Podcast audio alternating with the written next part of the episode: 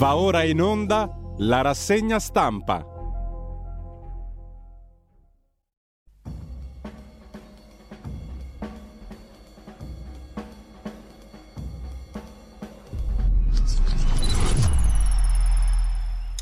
Radio Libertà, le trasmissioni tornano in diretta con la rassegna stampa affidata al direttore. Bentrovato Giulio. Grazie Giulio Cesare Carnelli. Un cordialissimo buongiorno a tutte le ascoltatrici e a tutti gli ascoltatori. Giovedì 30 novembre sono le 7.32. Vi ricordo il nostro sito radiolibertà.net. Da lì potete partire anche per recuperare tutto il resto, come il palinsesto di giornata eh, sulla pagina Facebook di Radio Libertà. Intanto, come sempre, vediamo la prima pagina dell'agenzia ANSA, tregua per il settimo giorno in Medio Oriente, o meglio, Palestina, Gaza per essere più precisi, Israele da Hamas nuova lista di ostaggi che saranno liberati oggi. Prosegue alle stesse condizioni precedenti la tregua con il cessate il fuoco, l'ingresso di aiuti umanitari, la mediazione del Qatar. L'attivista palestinese Aed Tamimi tra le ultime, tra gli ultimi palestinesi rilasciati. È morto a cent'anni Henry Kissinger il Machiavelli d'America, mm, titola l'ANSA in prima pagina, e poi, tornando alle vicende italiane, Del Mastro, il sottosegretario alla giustizia di Fratelli d'Italia, rinviato a giudizio. Non ho violato nessun segreto, dice lui. Il sottosegretario Fazzolari parla di episodio inconsueto. Dopodiché abbiamo la vicenda di Giulia Cecchettin e di Filippo Turetta. I genitori di Turetta rinunciano al colloquio in carcere col figlio Filippo che diceva a Giulia stai con me e non con le amiche. Questo fa titolo di prima pagina sui giornali di oggi pure.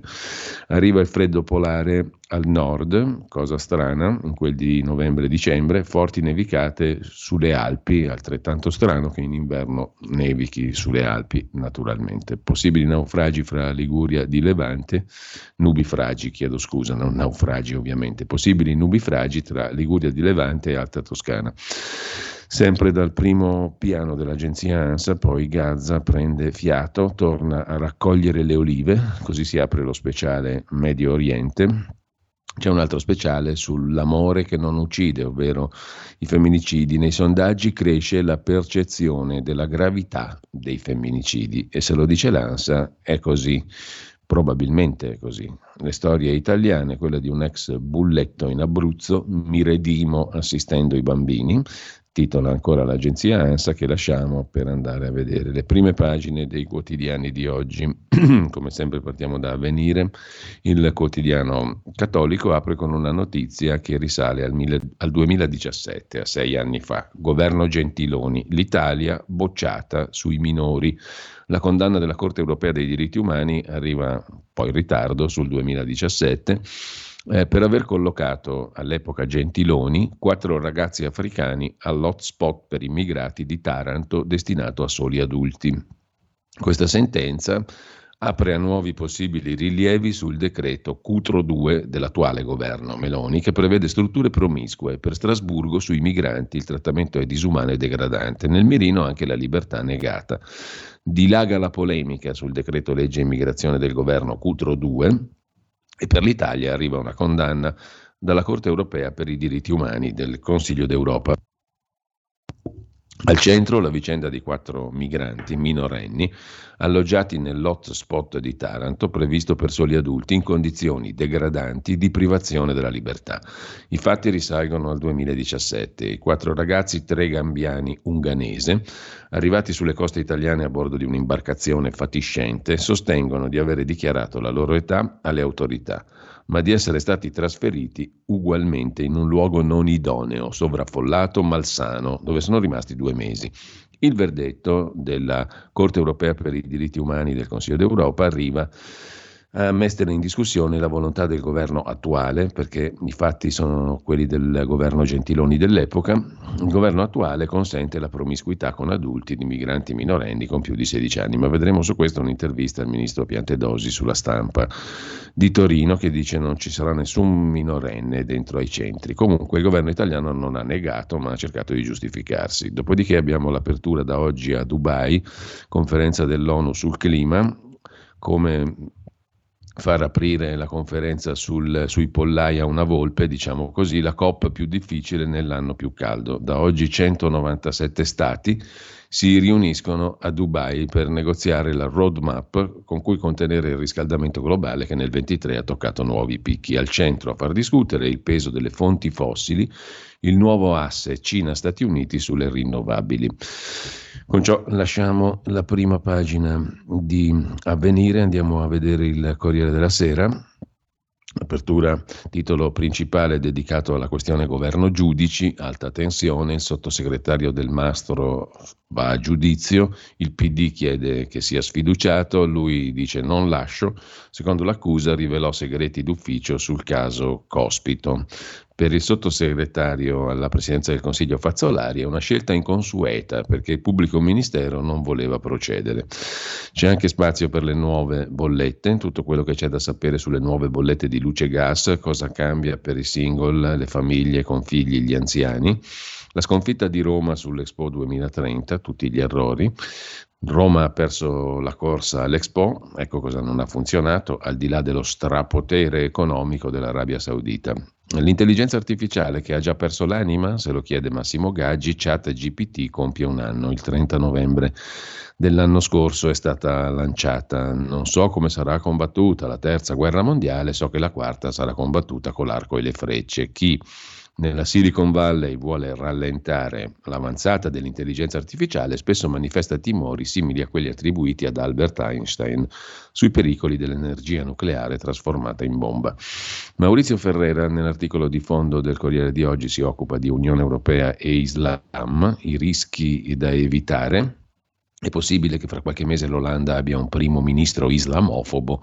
Si tratta di Gert Wilders, lo vedremo a Firenze il 3, la manifestazione della Lega, vincitore delle ultime elezioni in Olanda. Nel suo programma c'è la proposta di bandire le moschee e le scuole coraniche, vietare il velo islamico negli edifici pubblici, bloccare l'immigrazione. E domenica sarà a Firenze, invitato da Salvini al convegno dei partiti del gruppo Identità e Democrazia, tutti impegnati a combattere la cosiddetta invasione musulmana dell'Europa, una strategia che cavalca radicati pregiudizi culturali e religiosi nei confronti di una comunità percepita estranea ai valori occidentali. L'ostilità crescente verso l'Islam potrebbe scatenare nel cuore dell'Europa lo scontro di civiltà che adesso c'è in Medio Oriente, uno scenario allarmante. L'Islam non solo è una fede in senso stretto, ma una pratica di vita ispirata da valori tradizionali, patriarcali, scrive eh, in prima pagina l'editorialista del Corriere della Sera, patriarcali, eh, attenzione perché dal patriarcato si va al femminicidio in linea retta.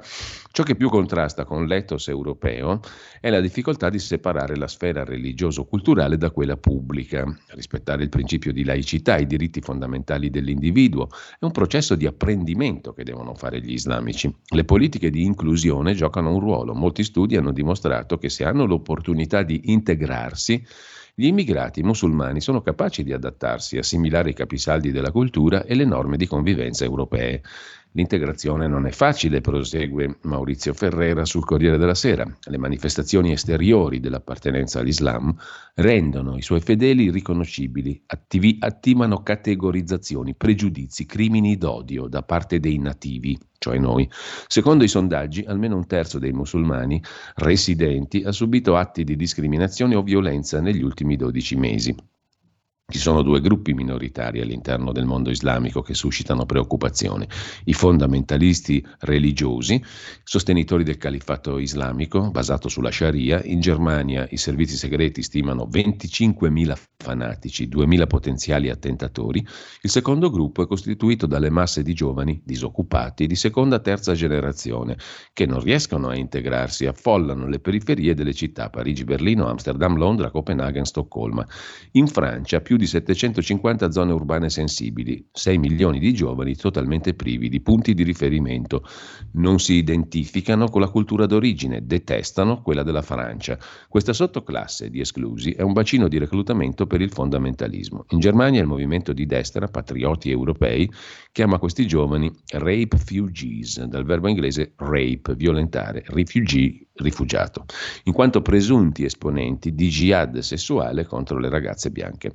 Insomma, concludiamo, l'Europa ha perso un'occasione storica di aiutare l'Islam moderato, le correnti laiche, durante le primavere arabe. Oggi deve fronteggiare una sfida più complessa, pacificare le tensioni crescenti al proprio interno, contenere la radicalizzazione fondamentalista, disattivare l'islamofobia. Tutto bello, pulito, semplice, perfetto, facilissimo scrivere gli editoriali. Mentre lasciamo il Corriere della Sera con la grande foto di prima pagina, è morto Kfir, dieci mesi un piccolo israeliano. Era l'ostaggio più piccolo, secondo Hamas, credibilissima la cosa, è stato colpito da raid israeliani, altri 16 prigionieri rilasciati. Kfir aveva solo 10 mesi, è morto, con lui anche sua madre e il fratellino di 4 anni. Hamas ha detto che sarebbero stati uccisi dalle bombe israeliane nella striscia di Gaza. Non ci sono notizie sul padre. Anche lui avrebbe perso la vita.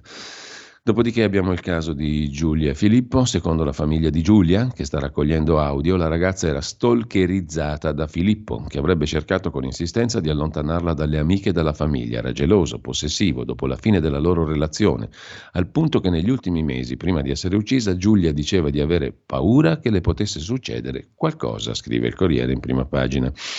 Mentre Cervinia, località turistica conosciuta in tutto il mondo, cambia nome, si chiamerà Le Breuil, così come era conosciuta prima che il fascismo decise la nuova denominazione alla frazione del comune di Val Tournanche. Lo ha deciso la regione Val d'Aosta. Il fascismo è una roba dell'altro ieri, ovviamente. Con ciò lasciamo la prima pagina del Corriere della Sera, andiamo a vedere anche il Fatto quotidiano di Marco Travaglio il titolo principale è dedicato a Lollo Brigida, raffigurato peraltro da Natangelo in prima pagina come colui che chiude il caso Freccia Rossa salvando la faccia. Peccato che la faccia con cui lo raffigura Natangelo è un culo, due belle chiappe. L'ultima di Lollo Brigida, rischi di pioggia per i bambini di Caivano, per cui non potevo aspettare. Ho preso ho fatto fermare il treno perché doveva piovere, i bambini di Caivano si bagnavano, perché come sapete in Sicilia il problema principale è il traffico, eh, in Campania a Napoli è la pioggia. Ora parli Salvini, Lollobrigida insiste, sì, chiesi di fermare il treno, ma non fu un favore, è previsto dalle ferrovie e a Caivano c'era l'allerta meteo. Poi vedremo cosa c'entra Salvini che deve giustificare il suo collega ministro.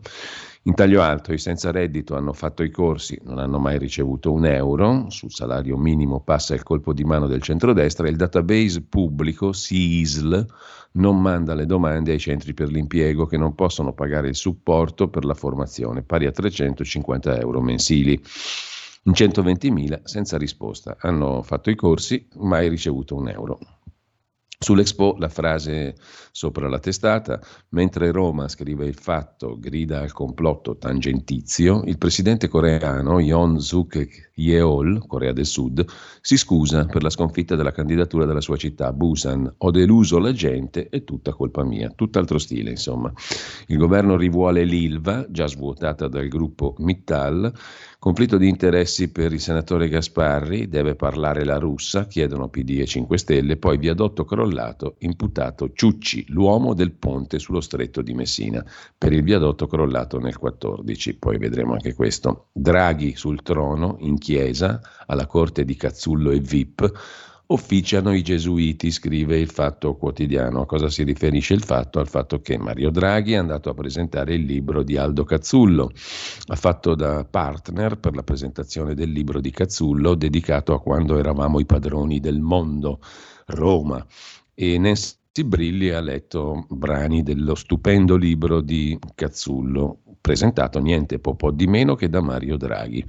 Pensate un po' che quantità di VIP, mentre lasciamo anche il fatto quotidiano con le considerazioni del direttore Marco Travaglio nell'articolo intitolato La ritirata di Russia. Cos'è successo? Che martedì il quotidiano La Repubblica ha intervistato in pompa magna Anna Nietriebko, regina della lirica, soprano russa, voce da brivido, scrive Repubblica, vigore espressivo, piglio da diva, milioni di follower, carisma ammaliante. Questa cantante fu una scoperta del geniale direttore Valieri Gergiev, vicino a Putin, scrive Repubblica. Ebbene, commenta Travaglio, a dieci giorni dalla prima della scala, che vedrà la Nietriebko mattatrice nel Don Carlo di Verdi, sia concessa in esclusiva a Repubblica, a patto di non citare la diva, la cantante, sia concessa a Repubblica nell'intervista, in esclusiva a patto di non citare quei temi. cioè la guerra in Ucraina. E Repubblica ha subito accettato. Bello, scrive Repubblica, prendersi una vacanza dai fuochi, affrontare il ritratto del personaggio verdiano. Non bello, scrive sarcasticamente Travaglio. Bellissimo. Abbiamo atteso 24 ore prima di scriverne per dar modo ai Riotta, Mieli, Polito, Cappellini, Severnini, Folli, Grasso, Sarzanini, Guerzoni, Jacoboni e gli altri atlantisti nostrani di infilare Repubblica nella nuova lista dei putiniani servi della cyber propaganda russa e invece tutti zitti e Mosca, Mosca con la M maiuscola. Sembra passato un secolo, non 18 mesi, da quando la regina della lirica dovette ritirarsi dalla Scala perché il sindaco, Sala e il teatro milanese avevano cacciato quello che oggi Repubblica definisce il geniale direttore Ghergiev per putinismo molesto. Altri teatri cancellavano i balletti di Tchaikovsky, altri musicisti proto-putiniani. La fiera del libro per ragazzi di Bologna bandiva gli editori e gli autori russi. Insomma, invece adesso Repubblica fa il ritrattone fantastico della cantante putiniana. Lasciamo il fatto, andiamo al giornale di Alessandro Sallusti. L'apertura mh, è dedicata ai magistrati, parte l'assalto e Palazzo Chigi evoca l'avviso di garanzia a Berlusconi nel 94. Siamo quasi lì, vuoi vedere che gli arriva quattro legnate di quel quelle poderose anche al governo Meloni. Intanto Del Mastro, sottosegretario, va a processo anche se il pubblico ministero era contrario. Ci sono poi i magistrati condannati un anno fa, ma ancora al lavoro, scrive il giornale in prima pagina. È il caso di due magistrati, Ruggiero e Pesce, che sono ancora in servizio a Bari, in Puglia, condannati ma ancora al loro posto. Sentenza definitiva, eh? avevano minacciato dei testimoni, ma insomma, che male c'è eh, si minaccia i testimoni a fini di giustizia è una cosa buona. No? Il giornale mette in prima pagina, ricorda il fascismo e a Cervinia cambiano il nome, follia in Valle d'Aosta. Cancellato anche il buonsenso, scrive il direttore Sallusti. Cancellato ieri dalla toponomastica il nome Cervinia, una delle stazioni sciistiche più famose al mondo. Era un po' fascisteggiante, Cervinia venne inventata nel 1934. Eh, intanto, sempre dal giornale, la tragedia di Kfir, dieci mesi, l'abbiamo visto prima in prima pagina sul Corriere della Sera, anche sul giornale, ucciso a Gaza con mamma e fratellino. E intanto addio all'aereo Milano-New York per colpa dei tedeschi. Lufthansa ordina e ITA sopprime il volo. Le nozze tra ITA e Lufthansa potrebbero aver già generato il primo effetto. Il prossimo 7 gennaio decollerà da Milano Malpensa l'ultimo volo ITA per l'aeroporto JFK di New York. Dopodiché l'ex Alitalia abbandonerà la tratta. A terra 7.000 passeggeri che avevano già prenotato il volo. È un favore alla Lufthansa che poi compra il tutto.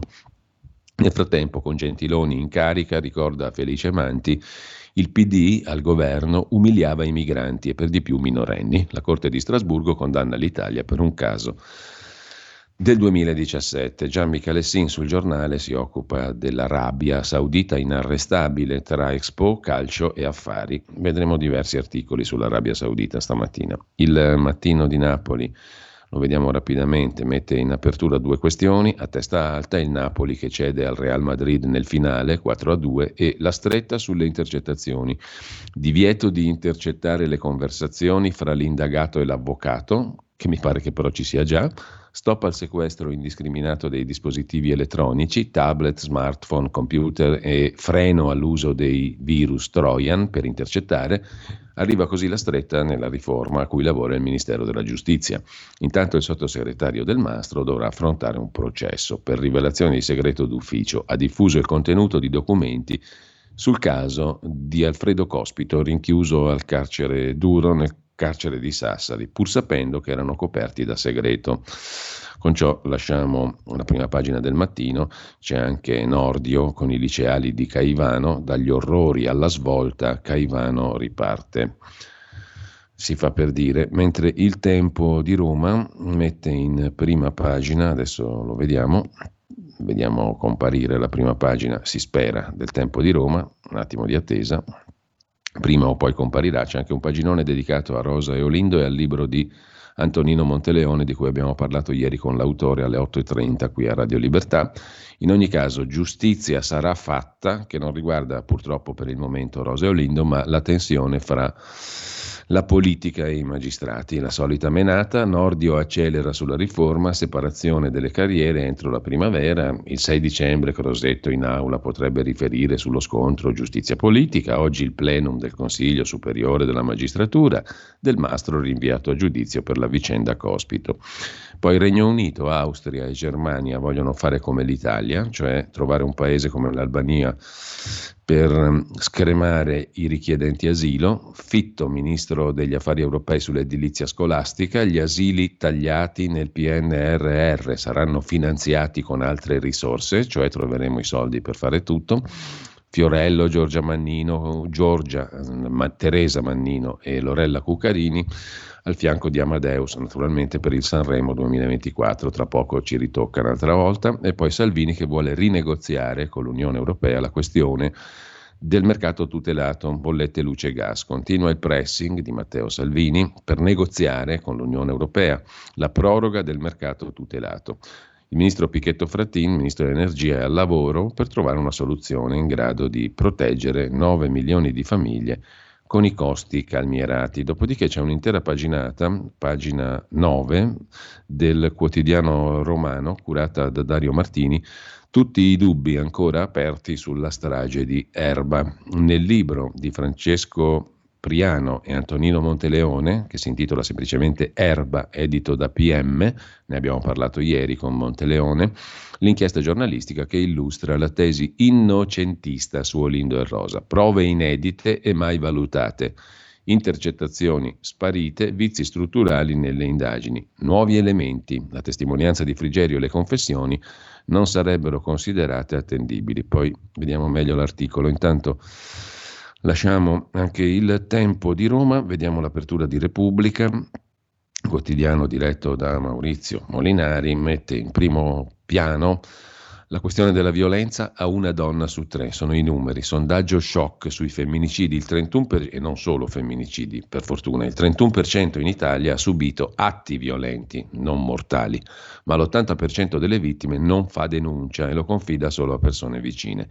La famiglia di Giulia raccoglie le prove dello stalking di Filippo, spuntano nuovi audio dove lui dice a lei devi stare con me e non con le tue amiche.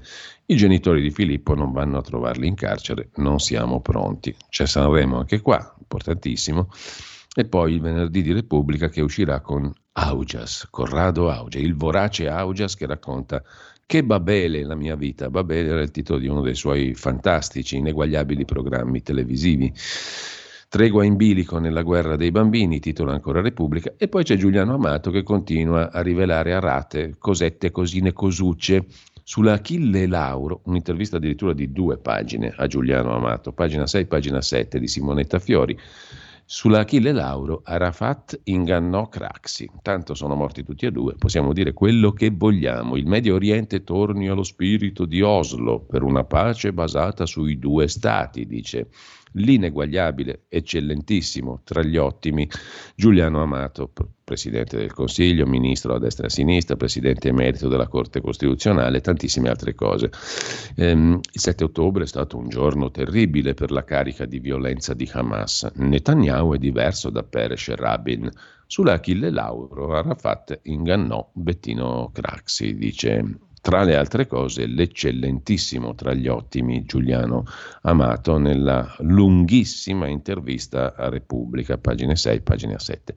Il sabato nero del 7 di ottobre scorso, Hamas che è un'organizzazione terroristica, l'Islam, eh, le classi politiche occidentali, e, mh, la questione di, di Arafat, e, mh, di Rabin e di Shimon Peres. Vediamo un po'.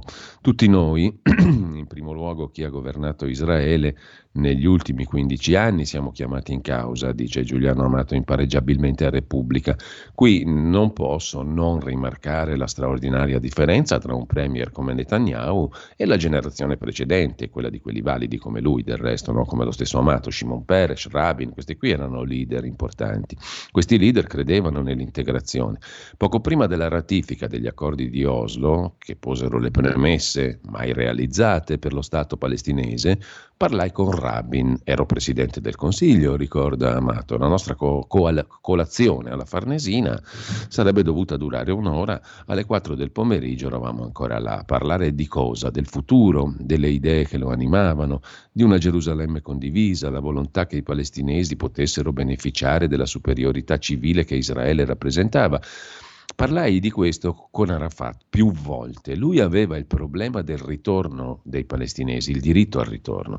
Ricordo una conversazione, gli dissi tu hai accettato che vi sia lo Stato sovrano di Israele su questa terra. Lui assentì, questo io non posso non accettarlo. E allora proseguì io, racconta l'impareggiabile Giuliano Amato. È evidente che il diritto al ritorno dei palestinesi non potrà che essere concordato con Israele, lo Stato che ha la sovranità su quel territorio. Lui taceva, ma non aveva argomenti da oppormi. Gli accordi di Oslo furono il momento più alto dell'incontro tra uomini di buona volontà, anche se Arafat non era certo privo di ambiguità ma la storia spingeva in quella direzione. Tutto ciò è venuto meno con Netanyahu, le critiche all'attuale primo ministro, dopodiché è evidente che Netanyahu non ha mai letto Cavour, dice impareggiabilmente Giuliano Amato, se l'ha letto, ne ha tratto lezione contraria, perché Cavour ci ha insegnato che chi non fa i cambiamenti opportuni quando è il momento di farli scatena la reazione estrema, violenta. Per evitare la violenza occorre far camminare le istanze giuste che si ha la responsabilità di governare, eccetera, eccetera. Dopodiché, come che ci arriviamo a Bettino Craxi? Eh? Stavo cercando, perché questa qui non è un'intervista, è una lenzuolata fluviale, se mi permettete l'espressione, un po' simorica, ma comunque eh, Yasser disse a Bettino che Abu Abbas era un mediatore, ma era il regista del sequestro e per questo lo lasciamo andare, scontentando gli Stati Uniti. Cioè Bettino Craxi era proprio un coglione nelle parole di Giuliano Amato. Non è la prima volta che eh, Giuliano Amato fa passare per cretino Bettino Craxi e anche in questo caso lo fa passare per un deficiente perché sulla Achille Lauro si fece ingannare da Arafat. Così dice Giuliano Amato, oggi naturalmente. Tra poco abbiamo la piccola pausa, ma facciamo in tempo a passare da questo orrore di roba alla prima pagina della stampa. Scusate mm, se posso esprimere un giudizio, perché a me francamente leggere le interviste di Giuliano Amato mi genera un moto tale che si avrebbe bisogno dell'avvocato penalista per poter esprimere tutto ciò che si prova. Siccome non ho nessuna voglia di passare del tempo con avvocati penalisti, se non parlando di altre questioni che non riguardino la mia personale responsabilità penale, passiamo alla stampa di Torino che è meglio, forse, forse, con molti forse, ma comunque adesso andiamo un attimo in pausa. Sono le 7.59, piccola pausa di 30 secondi. La tua radio è ascoltabile anche con la televisione in digitale. Sul telecomando della televisione digitale o del tuo ricevitore digitale puoi scegliere se vedere la TV o ascoltare la radio. Risintonizza i canali radio e troverai anche Radio Libertà, canale 252. E la linea torna subito a Giulio Cainarca. Eccoci qua, grazie all'impareggiabile ed eccellente tra gli ottimi, anche lui Giulio Cesare Carnelli. E intanto il modello Albania si può replicare. L'intervista che apre la prima pagina della stampa di Torino al ministro dell'interno Piantedosi, ospite della stampa. Migranti, mai i minori nei centri di permanenza per il rimpatrio. I poliziotti sono addestrati per i femminicidi, dice ancora il ministro dell'interno. Comunque la frase più importante è questa: mai nessun minore nei CPR. Il modello Albania è ripetibile. Sui femminicidi agenti preparati. All'Italia servono più centri di permanenza per il rimpatrio. CPR, l'accordo con Tunisi ha funzionato. Crosetto è un ministro equilibrato e ha già chiarito con l'Associazione Nazionale Magistrati. Il decreto Cutro, né quel decreto né alcuna norma nazionale prevede il trattenimento ai fini dell'espulsione dei minorenni, quindi il problema minorenni non c'è. Gli accordi vanno ampliati, non solo con la Tunisia, ma anche Egitto, Costa d'Avorio, paesi strategici. L'accordo con l'Albania fa parte di un progetto complessivo di realizzazione CPR in tutte le regioni e deterrenza. Abbiamo messo in campo per i femminicidi, violenza sulle donne, un intervento normativo per intercettare prima chi è violento, ma la legge non è tutto. Critiche alla polizia? Abbiamo altrettante testimonianze positive, proseguiremo con la formazione. Più agenti a Torino entro il 2023, 248 agenti in più. La manovra mette fondi per un piano nazionale di 10 anni, dice tra le altre cose il ministro Piantedosi. 152.000 e passa i migranti sbarcati in Italia dal 1 gennaio al 29 novembre del 2023. Intanto sempre dalla prima pagina della stampa Covid, basta tamponi, a dirlo è Francesco Vaia, direttore della prevenzione al Ministero della Salute, che minimizza sull'ondata Covid e influenza, che secondo invece un altro big della sanità pubblica italiana Gianni Rezza potrebbe mandare in tilt gli ospedali. In realtà tutto sotto controllo, dice Francesco Vaia, direttore prevenzione Ministero della Salute. Ancora dalla prima pagina della stampa di oggi, l'allarme di Draghi, l'Europa si dissolve, deve diventare uno Stato al più presto, ha detto Draghi, presentando il libro dell'eccellente, tra gli ottimissimi, Aldo Cazzullo. Il bar da guerre stellari delle destre di Salvini si ritrova a Firenze, secondo Flavia Perina, un tempo direttrice del quotidiano del Movimento Sociale, Secolo d'Italia mentre il professor Barbero racconta le città medioevali, la perfezione dei borghi d'Italia, un tema interessantissimo peraltro, sul serio non per ironia, ovviamente. Mentre Cervinia cambia nome è la rivolta dei residenti. Eh, bisogna ammettere che abituarsi al cambio di nome non sarà facile, scrive la stampa. In primo piano sulla stampa anche il pezzo di Marcello Sorgi, notista politico, politica interna, la Premier, i magistrati, la lezione di Berlusconi e tante altre cose molto interessanti. La verità apre la sua prima pagina oggi, tenetevi forte perché c'è molto anche da ridere, da ridere e da piangere, con la vicenda di Casarini e del Papa, eh, Papa Francesco naturalmente. Giacomo Amadori e Fabio Mendolara raccontano una pochade incredibile, un pezzo di commedia all'italiana ma da piangere. Casarini usava il Papa per fare soldi e poi diceva i vescovi di Bergoglio sono dei coglioni. Qualcuno potrebbe commentare C'aveva proprio ragione. E l'inchiesta per favoreggiamento dell'immigrazione clandestina, il No Global Casarini, la lettera del Papa Francesco per farsi finanziare. Casarini manda la lettera al Papa per farsi dare i skei, come direbbe lui. Ora me ne deve fare un'altra, ma stavolta mi deve chiamare figlio prediletto. Gliel'ha detta lui la lettera al Papa Casarini. Don Mattia Ferrari gli, gli scrive infatti ormai sei il ghostwriter di Bergoglio caro Casarini, caro Luca. L'arcivescovo di Palermo dice a Casarini: Mi hai evangelizzato tu. Questo è il quadretto della fantastica Chiesa Cattolica Italiana, una roba da fare invidia al bagaglino. Le carte dell'inchiesta di Ragusa su Luca Casarini e altre cinque persone, compreso il suo fraterno amico, compagno di lotta Giuseppe Caccia, tutti indagati per favoreggiamento dell'immigrazione clandestina, mentre la violazione delle norme del codice della navigazione raccontano queste carte dell'inchiesta come in un reality show tutte le manovre di avvicinamento dell'ex capo delle tute bianche, il no global Casarini, ai vertici della Chiesa Cattolica. Il film si dipana tra il 19 e il 21, sino al sequestro dei cellulari. In un dossier interno all'Associazione di Promozione Sociale Mediterranea, di cui Casarini e Caccia sono gli animatori, viene spiegato il tutto. La relazione tra l'ONG di Casarini e Caccia, Mediterranea, e la Chiesa Cattolica è una cosa che ha lasciato stupiti molti il merito, raccontano sempre Amadori e Amendolara, è di Papa Francesco e dei tanti vescovi che hanno stretto amicizia con la ONG di Casarini e Caccia. Ma come è nato tutto ciò?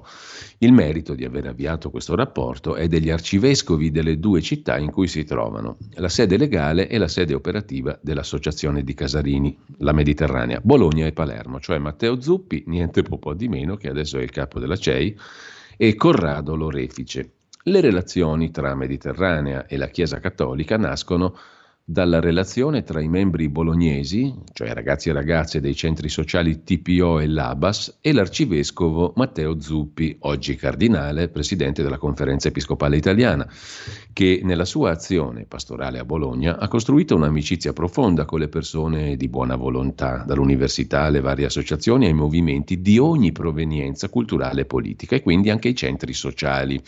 Il punto di svolta nel rapporto tra la Mediterranea di Casarini e Caccia e la Chiesa Cattolica è stato l'incontro tra Luca Casarini, capomissione di Mediterranea, e l'arcivescovo di Palermo, Corrado Lorefice, avvenuto l'8 aprile del 19. Quell'incontro ha rappresentato una svolta. È stato epifanico, si legge nelle carte, una rivelazione, insomma, soprattutto perché l'arcivescovo di Palermo avrebbe dato un nome ai sentimenti che spingevano l'ex attaccabrighe dei centri sociali casarini a salvare i migranti.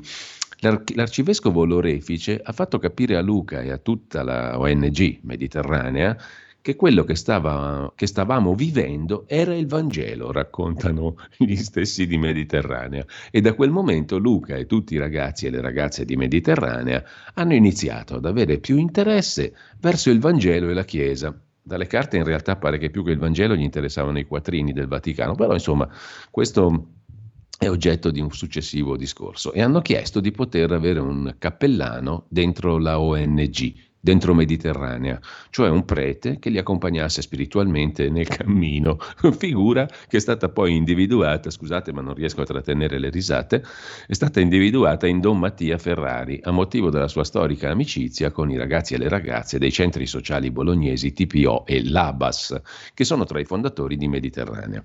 Non è finita. Dopo l'incontro con Luca, l'orefice, l'arcivescovo di Palermo, ha scelto di esporsi e di annunciare pubblicamente il suo appoggio a Mediterranea Mediterranea.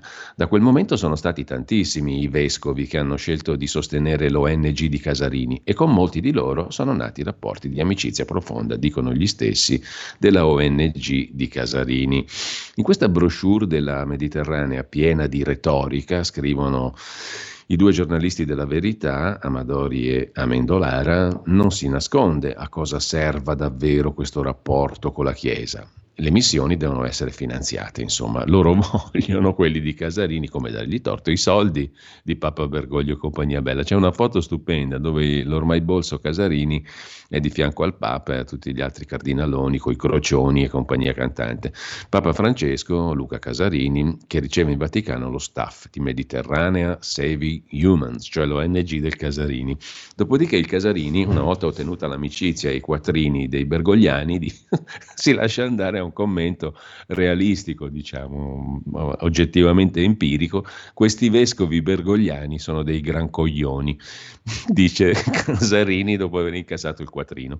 L'ex capo delle tutte bianche sfruttava anche una lettera del Papa per incassare soldi. Ne serve un'altra, mi deve chiamare figlio prediletto, dice Casarini, e Don Ferrari, ma tu sei proprio il ghostwriter, cioè quello che scrive i discorsi del Papa. L'inchiesta di Ragusa rivela i vescovi Zuppi e Lorefice hanno sdoganato il no global e il prete cappellano esulta. Leggete Francesco in versione comunista, evviva! Sempre il giovane prete, amico dei centri sociali, dice: La Chiesa è diventata il nostro Soros. Ho avuto la faccia di culo di chiedere i soldi a Bergoglio. Questo è il giovane prete, amico dei centri sociali, ma soprattutto amico del Dio quattrino, perché il Dio sarà uno e trino, ma soprattutto è quattrino. Questa è la morale che viene fuori da tante storie. Comunque è bellissima questa inchiesta per favoreggiamento dell'immigrazione clandestina. Casarini usa il Papa per farsi dare i soldi e poi dice questi vescovi bergogliani sono dei gran coglioni. È stupendo, tutto il resto lo potete leggere a pagina 9 della verità. Mentre Maurizio Belpietro si occupa di patriarcato. Il patriarcato è a Gaza. Queste le cifre che fanno arrossire la piazza Fucsia, non una di meno, e i femminicidi palestinesi, femminicidi, zero diritti in Palestina, l'associazione non una di meno legga questi numeri, il vero patriarcato è a Gaza, scrive Belpietro. Qui le donne muoiono per mano di genitori, fratelli e parenti, si suicidano con frequenza, restano senza giustizia. Quelle che vanno in piazza a protestare provino a farlo nella striscia di Gaza. Sono dati pubblicati in un rapporto promosso da una coalizione di 17 organizzazioni non governative che operano nell'area. C'è una discriminazione tra i sessi, recita lo studio, dentro la società nella nostra cultura con alti tassi di omicidio. 29% le donne palestinesi che hanno subito violenza nel 19, 76 donne uccise fra il 16 e il 18, insomma non si fa fatica a credere che femmi- che i femminicidi e violenza sulle donne siano tipici anche di determinati regimi. ecco le cifre, a Gaza il patriarcato è quello vero, scrive Belpietro, mentre a centropagina Novax colpevoli delle polmoniti, la Francia smentisce Rezza e Bassetti, non c'è resistenza agli antibiotici, ma mi viene il vomito ormai a parlare di questa roba qua, mentre in prima pagina ancora sulla verità il sindaco di Roma Gualtieri che cancella le tracce dell'assalto contro Provvita, scrive Giorgio Gandola, Gualtieri sbianchetta sbianchetta le prove dell'assalto alla sede di Provvita. Il comune diventa efficiente per cancellare gli insulti improvvisamente per i giornalisti di sinistra l'attacco è una fake news. Erano graffiti e andavano cancellati. Cosa c'è da, da inalberarsi? Gli svarioni di Parisi, premio Nobel della fisica e del conformismo, scrive Francesco Borgonove, poi a chiudere la COP28 sul clima che serve a fare affari col petrolio. Parte a Dubai la COP28, conferenza mondiale sul clima. Gli Emirati Arabi padroni di casa ne approfitteranno per firmare contratti di fornitura di greggio con vari paesi, Germania inclusa. Alla messa al bando totale dei fossili ormai crede soltanto l'Unione Europea e negli Stati Uniti la fronda antibergoglio di molti vescovi passa anche dal no alla linea green del Papa. Di questo parleremo poi tra poco con Alessandro Giglio Vigna, Presidente della Commissione degli Affari Europei della Camera dei Deputati relazioni con l'Unione Europea. E ieri c'è stato un discorso in Parlamento rela- sulla relazione fatta dalla Commissione su questi temi europei. Intanto caccia ai criminali, cavallo di Troia per il controllo totale sui cittadini, scrive Camilla Conti, stanati ladri in fuga e evasori fiscali a Genova con l'intelligenza artificiale con l'ausilio della quale le targhe possono essere incrociate con ogni dato, anche quelli dell'Agenzia delle Entrate. Una risorsa per stanare i criminali, ma un rischio per la libertà. L'Europa è pronta a imitare la Cina, dove tutte le informazioni sulla vita dei cittadini sono tracciate, scrive la verità. Andiamo a vedere anche la prima pagina di Libero. Di corsa di corsa, abbiamo otto minuti. La sinistra cancella Cervinia, l'antifascismo da barzelletta, decisione della regione Val d'Aosta, rimossa la denominazione risalente al ventennio, in realtà al 34. Si chiamerà Le Braille, la protesta di residenti e fratelli d'Italia che parlano di danni al turismo, caos all'anagrafe. E poi ancora clima malato, curarlo costa, so, costa 9 trilioni, 9 mila miliardi di dollari, fa i conti Sandro Iacometti, inizia la COP28 in quel paradiso terrestre che sono gli Emirati Arabi Uniti. Tra l'altro mh, la COP28 sul clima viene introdotta da uno che è capo della principale compagnia petrolifera degli Emirati Arabi Uniti e capo di governo, insomma un fantastico controsenso, veramente come far aprire la conferenza sui pollai a una volpe. Il governo del PD torturava i migranti, scrive Pietro Senaldi, la sentenza della Corte europea sul 2017. Daniele Capezzone usa Cesare Pavese verrà la morte e avrà gli occhi di tuo figlio è la tragedia dei genitori di Filippo Turetta, mentre Mario Secchi si occupa di Draghi, Roma, l'Europa da rifare. Cervinia cambia nome, Roma resta sempre la stessa, c'è chi è in tragicomica fuga dalla storia, chi ne è travolto. Roma fu il centro del mondo, ci ha scritto il libro Cazzullo quando eravamo padroni del mondo. Mario Draghi ha presentato ieri il libro, ma scusate, come si fa ad arruolare Mario Draghi per farsi presentare un libro. Eh, mi viene la curiosità. Bisogna essere molto bravi per avere Draghi come presentatore del tuo libro. Eh, ha ragione Cazzullo, l'impero romano non è mai caduto, il mito vive, l'eredità è decaduta, ma la sfumatura è importante perché nella mia vita avanti e indietro di romano mai romanizzato e milanese mai milanesizzato, scrive Secchi, ho imparato che la città eterna non ha mai finito di cadere. Quando pensi abbia toccato il fondo, si inizia a scavare ancora di più. Roma è in perenne decadenza. Roma ladrona, verrebbe da dire. Per questo ha meritato la sconfitta nella gara per ospitare Expo 2030. Candidarla è stata una burla. Draghi ieri ha parlato di Roma e dell'Expo. Ha detto che non crede ai complotti e nel suo discorso ci sono gli elementi della politica. C'è un passato che non può tornare, Roma caput mundi un centro della politica, un centro del mondo e delle decisioni da prendere. Improvvisamente Roma si eclissa. Resta il ricordo del Mario Draghi, romano e romanista, ma ci siamo già persi, per cui lasciamo la prima pagina di Libero e andiamo come un solo uomo a vedere la prima pagina di Italia Oggi. Il pezzo del professor Carlo Pelanda in taglio alto prende sempre più quota l'energia nucleare, quella solare ed eolica è complementare e eh, il titolo principale però è dedicato a una questione tecnica che riguarda non pochi imprenditori. Ombrello sul credito ampliato. La garanzia del fondo per le piccole e medie imprese è stata innalzata fino all'80% per agevolare l'accesso ai finanziamenti delle piccole e medie imprese in fase di start-up, cioè di nascita, e le operazioni fino a 40.000 euro. Ancora in primo piano su Italia Oggi l'Arabia Saudita che entra in concorrenza con la Cina e con la Russia e punta un sacco di soldi sull'Africa, scrive eh, ehm, la, eh, il quotidiano diretto da mh, mm, Pierluigi Magnaschi in prima pagina. All'Arabia Saudita non serviva a giudicarsi l'Expo 2030 per dimostrarsi attore globale in crescita sul piano geopolitico. E pronto a espandere la propria influenza, in particolar modo in Africa, in concorrenza con Cina e Russia. Intenti ad accettare una normalizzazione dei rapporti con lo Stato di Israele i sauditi desiderano incrementare con investimenti e commercio la ricchezza nazionale e il peso geopolitico in Medio Oriente e in zone strategiche dell'Africa, come quella subsahariana. Tra l'altro questa è l'area ricca di materie prime e di minerali, scrive Italia Oggi in prima pagina. E con questo lasciamo anche la prima pagina di Italia Oggi, andiamo a vedere velocemente il domani, il quotidiano dell'editore svizzero Carlo De Benedetti, la COP28 inizia sotto i peggiori auspici, tentativi di inquinare i risultati, assenze tra i leader dei paesi di spicco, sarebbe già un successo menzionare nel documento finale l'abbandono coordinato di petrolio, gas e carbone, scrive domani.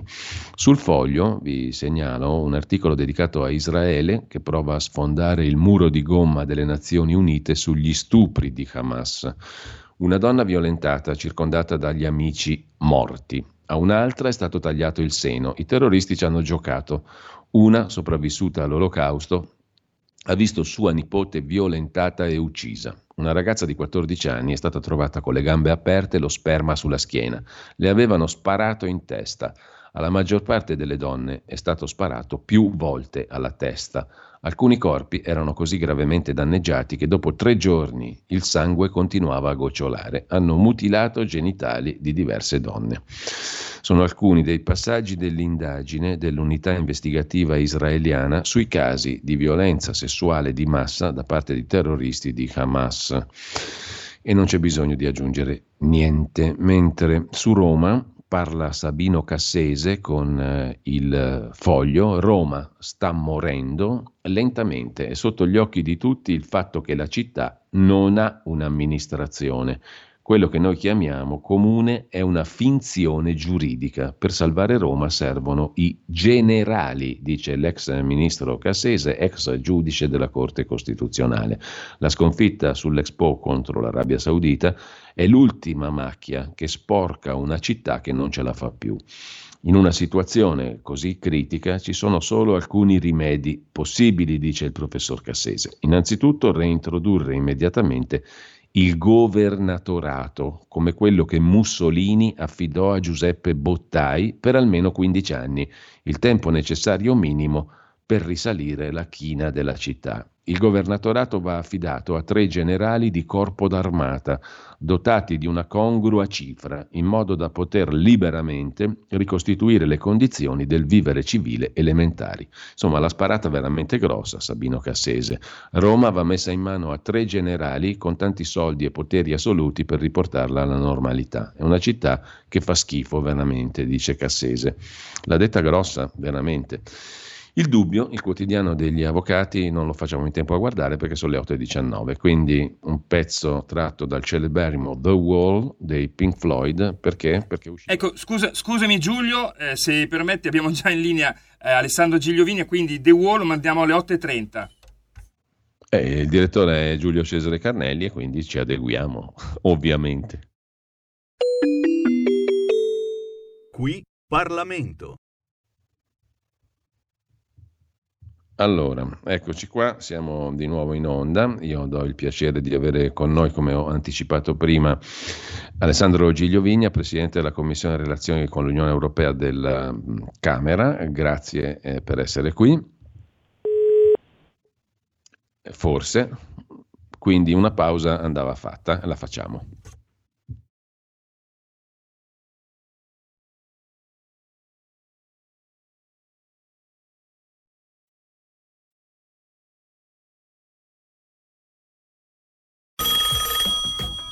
Pronto?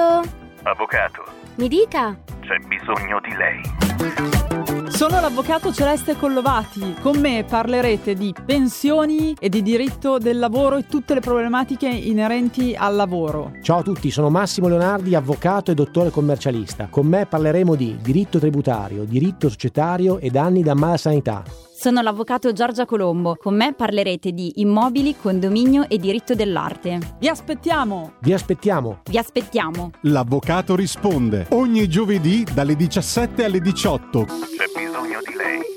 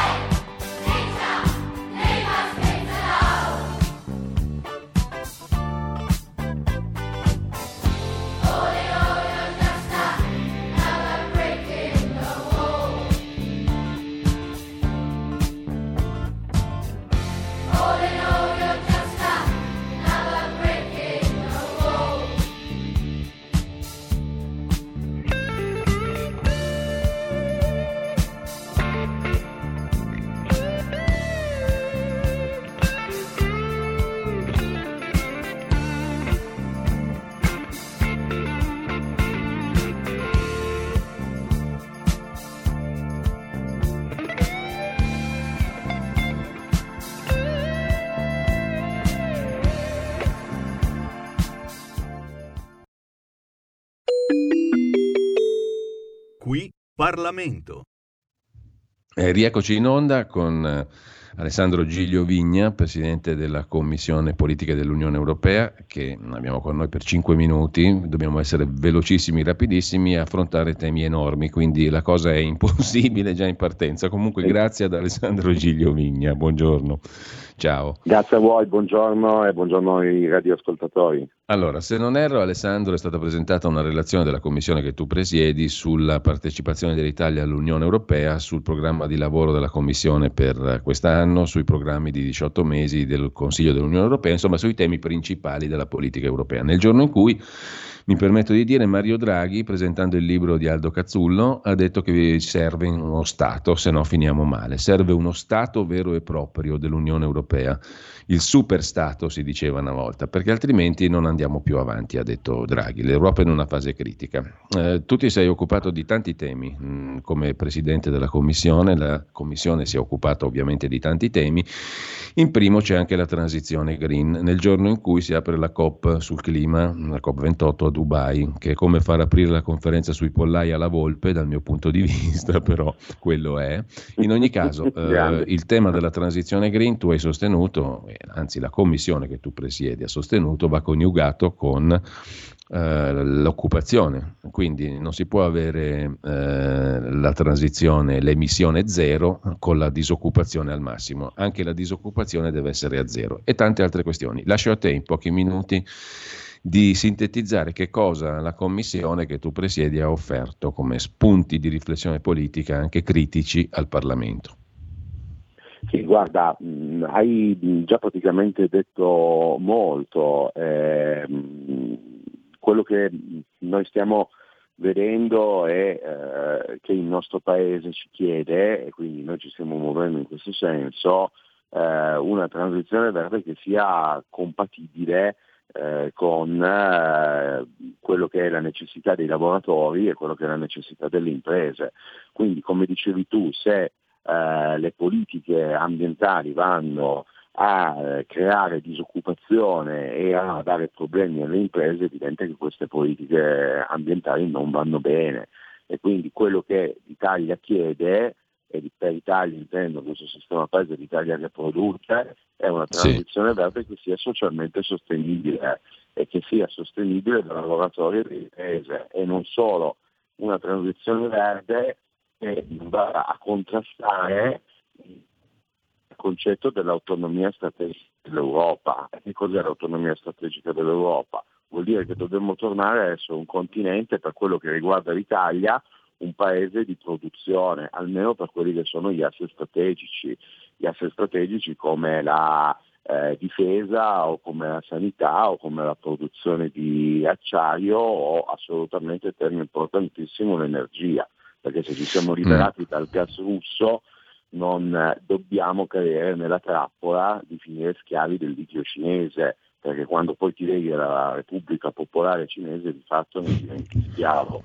Allora, ecco, Alessandro, eh, mi permetto di dire eh, che sono sì. giustissimi no, gli input che la Commissione dà al Parlamento e quindi anche a, alla maggioranza di governo per dire poniamo questi temi, sono quelli che tu stai dicendo. No? Bisogna affrontare la questione green in questa chiave, cioè senza trascurare l'occupazione e il lato sociale della questione. Fare politica industriale, fare politica energetica, così come bisogna trovare una politica sull'immigrazione, voi avete detto, no? la tua Commissione ha sottolineato. Ecco, tutto questo io lo riassumo per il poco te- pochissimo tempo che ci rimane, nella questione che ha posto Mario Draghi, perché tutte queste belle cose, tutte queste linee di politica diventano pratiche, concrete, quando c'è uno Stato. Se l'Unione Europea non è uno Stato, cosa ne parliamo a fare?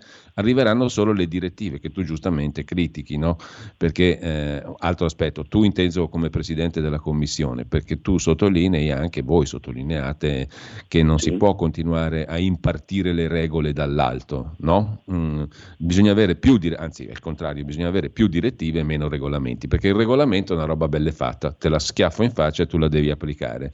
Eh, però esatto. tutto questo sempre ci riconduce al problema, credo, posto da Draghi. O questa roba qui diventa uno Stato, l'Unione Europea, o se no, diciamo, sarà ben difficile evitare i regolamenti, cioè diventa una cosa burocratica che io ti schiaffo in faccia il regolamento belle fatto e tu me lo, me lo adotti. È una cosa amministrativa, burocratica, non una cosa che fa politica, giusto? Esattamente, ci sono due problemi a quello che dice Draghi. Uno che i paesi sono troppo diversi, quindi non si possono applicare le stesse regole in, in così tanti paesi e così tanto diversi. E due che l'Unione Europea non ha ancora un impianto eh, democratico per essere uno Stato, in questo momento non, non può essere uno Stato perché anzi noi che ci occupiamo di politiche dell'Unione Europea, senti questa, eh, senti questo Giulio, eh, diciamo che se l'Europa fosse uno Stato non avrebbe requisiti minimi per aderire all'Unione Europea in quanto, in, in, in quanto, Stato. Non è uno Stato e quindi non può legiferare e con i regolamenti eh, le leggi appunto sono belle che fatte, gli Stati nazionali non possono più dire niente, ma io faccio un passo oltre.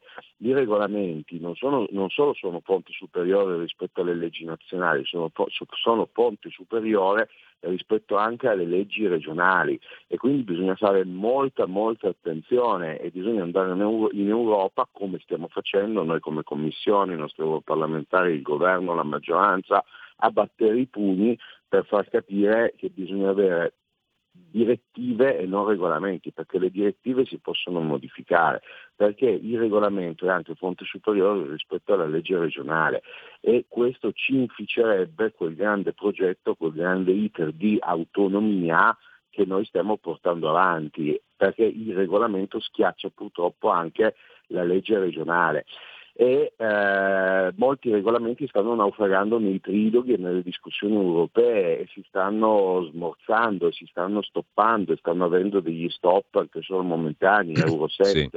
eh, le case green, eh, gli imballaggi, si stanno semplicemente scontrando contro la realtà. L'agenda Timmermans, che poi è l'agenda eh, Greta, mh, mm, non, eh, non riesce eh, ad andare in porto sia per l'irrealisticità eh, di certi temi che pongono, sia proprio per il fatto che a un certo punto gli Stati d'Europa e tutti gli Stati d'Europa stanno dicendo no, noi vogliamo continuare a legiferare, allora. perché comunque è, è, lo Stato che è, eh, sono gli organi statali che sono eletti dal popolo, eh, gli organi dell'Unione Europea sono molto molto lontani dal popolo.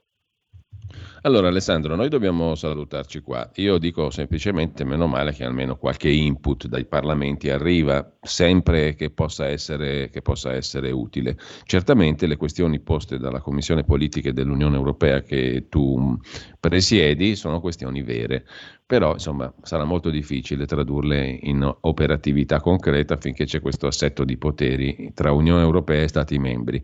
Intanto io ringrazio Alessandro Gigliovigna, buon lavoro, buona giornata Alessandro, grazie. Grazie, grazie a voi vostri ascoltatori. Qui Parlamento. Stai ascoltando Radio Libertà. La tua voce libera, senza filtri né censura. La tua radio.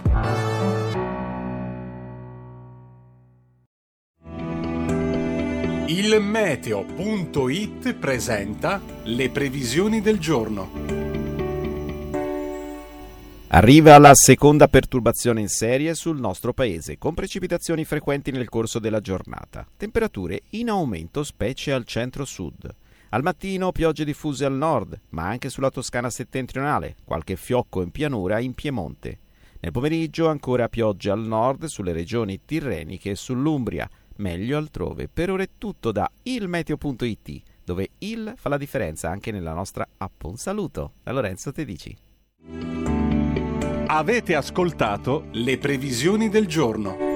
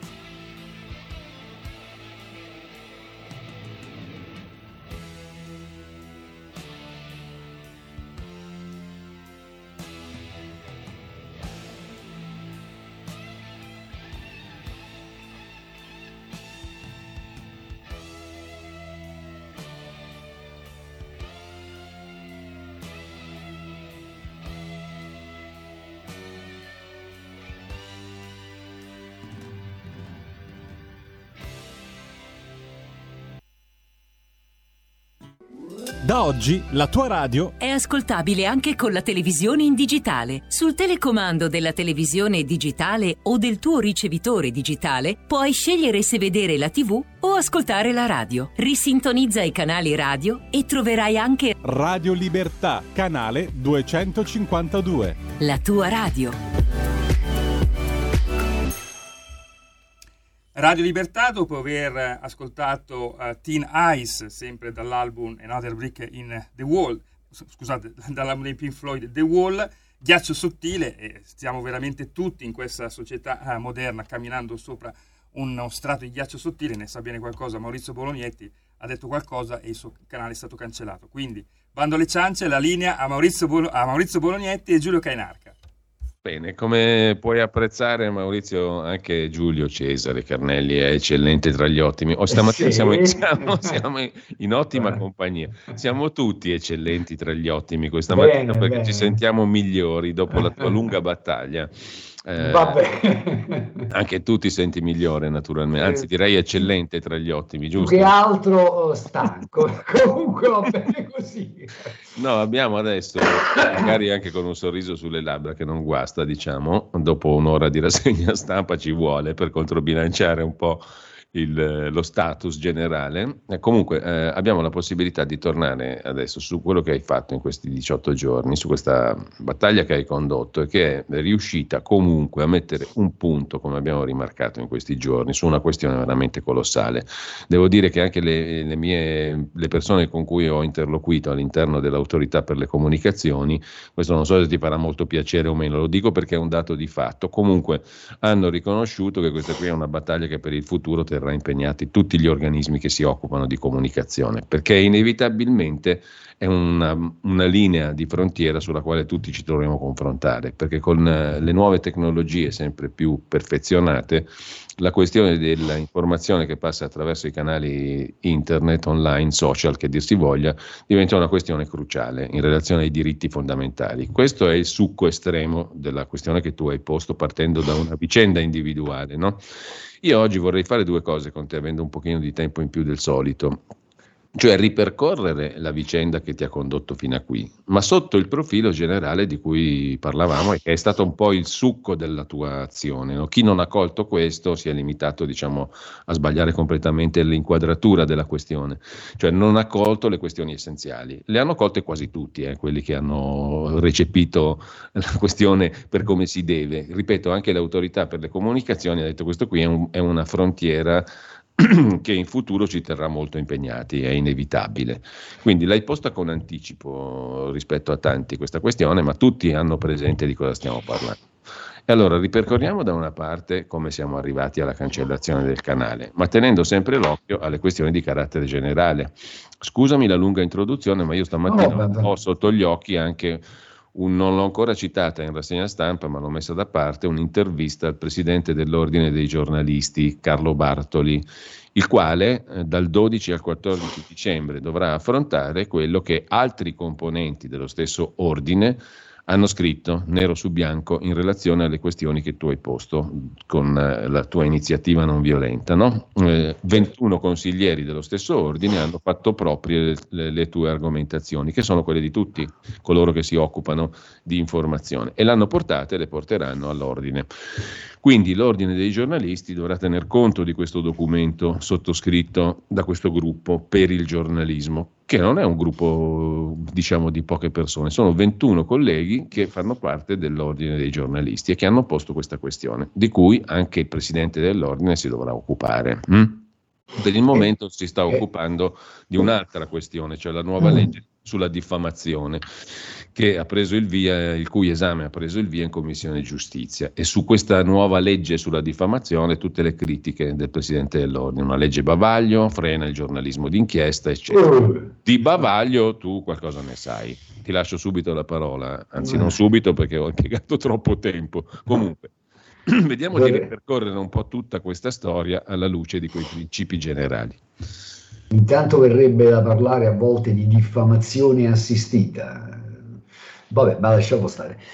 Eh, sì, ma mh, per carità, eh, Presidente Bartoli, eh, lei ha ragione di preoccuparsi delle querele temerarie, eh, come io mi auguro, avrà modo di eh, non di preoccuparsi, perché qua si tratta di occuparsene, non di preoccuparsi, si tratta di occuparsene, non di esprimere prese di posizione da Kamasutra che francamente lasciano il tempo che trovano, soprattutto da parte di chi è nelle condizioni di poter, eh, per il potere che ha, fare qualcosa. Che cosa è accaduto? Ma io provo a ripercorrerla questa vicenda piuttosto singolare. Partiamo eh, da gennaio 2021, quando viene cancellato un primo video in cui, eh, in buona sostanza, io provo a illustrare una serie di dubbi sul, mm, che sorgono, verrebbe da dire, spontanei sul procedimento autorizzativo eh, che riguardava eh, i vaccini Covid, citando tra l'altro pagine di una certa autorevolezza, un regolamento della Commissione europea, eh, cito, cito, un giornale eh, che è collegato, credo, con eh, Federpharma in qualche modo, cioè, sorgono una serie di dubbi. Quel video viene immediatamente, eh, no, non tanto immediatamente, passano alcuni giorni e viene bloccato. La cosa curiosa, e poi ne abbiamo parlato alla Radio Libertà in quel periodo, e in quel periodo c'era un altro presidente dell'ordine che ritenne di dover intervenire, Carlo Verna per la precisione. Eh, la cosa interessante è che mentre cancellano il mio video e lo bloccano, qualche giorno dopo c'è un video no, che non per contenuti, ma come titolo richiama il mio video, pubblicato dopo, successivamente. Quel video non è mai stato toccato. Benissimo. Dopo un po', insomma, mi, mi riattivano il canale perché scatta il cartellino giallo e man mano mm, in questi eh, due anni e mezzo, quasi tre, cioè partendo dal gennaio del 2021, e arrivando all'agosto del 2023, periodicamente alcuni video, ma andando a ritroso nel tempo spesso, cioè non era il video più recente pubblicato, quasi sempre era un video andato a pescare di quelli precedenti, veniva riceveva il cartellino giallo, un cartellino giallo, due cartellini gialli, canale bloccato per un certo numero di settimane. Io ero lì ad aspettare che arrivasse il terzo cartellino giallo che comportava l'espuls- l'espulsione, ma questo terzo cartellino giallo non arrivava mai. Eppure, in base ai criteri adottati, i loro, eh, le regole della community, beh, ne avevano di materiale per cancellare il canale probabilmente già dal 2021. No, siamo arrivati ad agosto quasi a Ferragosto del 2023, quando in, in un breve lasso di tempo sono arrivate le segnalazioni no scusami, sì. sono arrivate i cartellini necessari a determinare la definitiva cancellazione del canale. Io sono assolutamente convinto. Sì. Fermo restando che eh, qui eh, ci sono gli algoritmi e che gli algoritmi comunque li decide, li decide un gruppo di persone o una persona, no? Sì, ci sono gli algoritmi, ma io credo che ci sia anche un'altra forma di controllo esercitata eh, sulla rete. Sono assolutamente convinto, a costo di poter sembrare complottista, ma secondo me è nell'ordine delle mm. cose, soprattutto quando ci sono dei momenti eh, particolarmente caldi e roventi, io presumo che possa esserci anche una black list, perché poi siamo anche arrivati al paradosso che alcuni miei interventi che fanno parte ma io non vorrei rovinare voi di Radio Libertà, vabbè, forse dovrei stare zitto. Alcuni miei interventi che fanno parte del canale, che non ci sono più sul mio canale, che non c'è più, sì. però, però, sono sullo spazio di Radio Libertà. Sì, sì, sì, poi... Eh, Boh, non vorrei avergli No, no, dato una no, segnalazione a no, qualcuno, questo- però per carità, eh, Questo non fa che rafforzare il ragionamento che facevamo prima. Qua occorrono regole generali, perché sennò siamo nell'arbitrio più assoluto, no? Questo è un punto. è Se sei d'accordo, Maurizio, io vorrei a questo proposito mandare un breve estra- estratto di una conversazione che è avvenuta sul canale YouTube di Andrea Lombardi con Antonino Monteleone, che abbiamo avuto ospite ieri per il suo libro su Erba. no? A un certo punto, però, Antonino, che è un collega molto attento e preciso, fa una serie di considerazioni che credo possano essere utili anche a noi, sono utili anche a chi le ascolterà, credo, perché entriamo proprio nel vivo di, questo, di, questo, uh, di questa questione che dovrà essere affrontata con regole nuove, perché parlando con eh, gli esponenti e i tecnici dell'autorità per le comunicazioni è venuto fuori anche che come al solito le regole sono vecchissime, cioè noi stiamo operando su una serie di regole addirittura a livello europeo che hanno vent'anni e in vent'anni qui è cambiato tutto. No?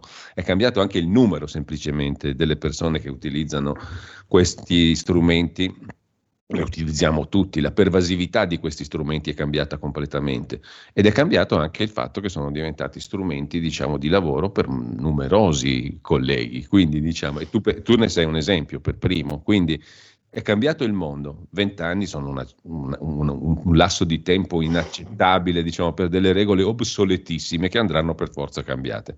Ma Speriamo, speriamo però che non le cambino in peggio, eh, Sì, appunto. perché io a volte ho l'impressione che come per il mondo dell'informazione non digitale, a volte eh, lo status quo faccia comodo a troppi. Eh, questa è l'impressione che ho. Speriamo Sentiamo- bene, incrociamo le dita. Sentiamo un attimo questi pochi minuti mh, di Antonino Monteleone. Importante è pubblicare. Poi non escludere che un giorno il tuo contenuto esploda e, e che quello poi trascini il resto. Però boh, mi sembra un po'. Mi sembra ogni tanto la carotina messa davanti al, al ciuco mh, per eh, invogliarlo a camminare, a non fermarsi, a non dubitare che prima o poi raggiungerà la carota. Temo che sia così e credo che peggiorerà ancora. Antonino è stato un piacere veramente molto interessante. per me, per me, ripetiamo. Poi chi ci ha seguito. No, Giulio, Giulio, Erba. non ci siamo, eh, è proprio, l'hai preso dalla fine. Ehm, doveva essere mandato Due il ore pezzo- e 29, credo. 2 ore e 29, Due adesso, ore e 29. adesso riguardo esattamente il messaggio che ti ho mandato, devi riposizionarlo. Eh, e 2 ore e 29 e 50 secondi. Come? Eh, 2 ore e 29 minuti e 50 secondi l'ho puntato. Eh, no, devi- questa è la parte finale. E allora mm, è inutile, diciamo, ascoltare quello che abbiamo ascoltato perché non significa niente, sono, sono i saluti, diciamo. Quindi quello, quello che mi interessava Anche se il sentire... discorso della carotina è un discorso Sì, interessante. quello è un discorso interessante, però... Anche quello è un ehm, discorso interessante, perché veramente a volte Adesso- c'è, c'è da chiedersi perché co- alcune cose esplodano e altre eh, hai voglia a sbatterti anche con la testa nel muro. Io ho fatto eh, a lungo delle- dei ragionamenti con- anche con alcuni amici. Dice no, ma tu parli troppo, devi fare un video di un minuto, di due minuti. E io gli spiegavo che non è questo il problema. Eh? Perché poi in questa roba qui, che è una cosa che io mi permetto, insomma, a cui insomma, ero arrivato da un bel po' di tempo, eh, Monteleone sotto, parla della questione dei bit, non bit, di chi può passare, di chi non deve passare. È così. Allora, io sto cercando di recuperare, di recuperare il pezzo perché veramente quello che abbiamo ascoltato non è corretto. Allora, 2 ore, 29 minuti e 50 secondi. mm? Eh, deve partire da lì, Giulio, lo dico Eh, alla regia. Sì, Giulio, eh, purtroppo io l'ho fatto partire proprio da lì, da 2 ore e 29 minuti e 50 secondi. Ragazzi, lo faccio partire io da qui? No, aspetta, dobbiamo recuperare, visto che l'abbiamo citato. mm, esclusivo, disponibile solo per i nuovi utenti dell'app. Il bello della diretta. è molto bello della diretta. anni ne sono nate, ne sono nate parecchie, da qui infatti poi è nato Inside. Il criterio di selezione fa parte Allora, lo sto cercando in diretta. Eh. è, è abbastanza 2 ore 25 e 28. Ecco, te lo- Ok, te lo comunico in diretta. Mm, Posizionamelo su 2 ore 25 e 28, così sentiamo almeno un ragionamento di senso compiuto. Se, se- ci sei, mi dai l'ok, lo sentiamo da lì. Scusate, all'ascolto. grave problema perché non ci siamo accorti mentre eravamo travolti dall'entusiasmo per questi nuovi media, non ci siamo accorti che la vera neutralità del media è rimasta nei mezzi tradizionali. Sì. Cioè oggi eh, Italia 1, Rai 2, 9, la 7 raggiungono una certa fetta di pubblico sulla base della qualità del contenuto. E la tua capacità di trasmettere il segnale non è influenzata dal governo o da qualcuno che controlla l'intensità di quel segnale, invece la tua capacità di raggiungere il pubblico mediato dalla piattaforma eh, non, non c'è una sola manopola, ci sono 15 manopole che vengono maneggiate da non si sa chi, perché poi il tema è questo, non si sa, tu non sai chi, chi materialmente prende in carico una segnalazione che tu hai fatto, una segnalazione che tu hai subito, non lo sai, non lo saprai mai e non è un interesse che ha la piattaforma a comunicarlo. Quando è finita la cosiddetta net neutrality, no? se ne parlava Qualche anno fa. No, se ne parla nel 2000. Nel 2000, si, nel 2000 si parlava di due cose, trusted computing e, e futuro della net neutrality. E noi abbiamo sempre pensato, no, ma ti pare, no, ma ti pare la neutralità della rete soprattutto, la neutralità della rete è finita. Ormai sono passati otto anni, no? Certo. La net neutrale non esiste più, cioè il tuo bit immesso nel circo della rete non è uguale al bit che immette Alphabet. Non è uguale al bit che spara Elon Musk, per dirti anche su una piattaforma MX. Cioè quello che dice lui conta più e non conta di più perché c'ha più seguaci, più gente abbonata, più gente mh, iscritta al canale ma per ragioni che sono sconosciute la- e il cui criterio di selezione fa parte di- del segreto industriale. certo. Eh, beh, è, abbastanza... Sollevata però da ogni obbligo che agli editori invece sta Eh, in capo. Cioè, Corecom, eh, Commissione Eh. Regionale di Controllo, Antitrust, Agcom, tutte queste cose funzionano per la TV. La par condicio, una norma assurda come la par condicio, una norma demenziale come la par condicio, poi vai sui social.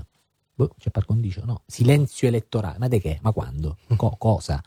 Eh, ma c'è gente che fa guardi sta- ormai ci sono tutti questi telefoni ti dicono quante ore hai passato davanti a quell'app anziché l'altra e tu vedrai c'è gente che avrà fatto otto ore scrollando Instagram un'ora e mezza di tv Sì, e se hai fatto un'ora e mezza di tv sta a leggere sulla par condicio tra un'ora e mezza e otto forse dovremmo mettere la par condicio sui social.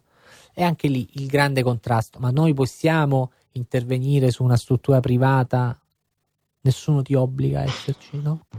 se fossi Zagreb direi Andrea ma che, cazzo che vuoi?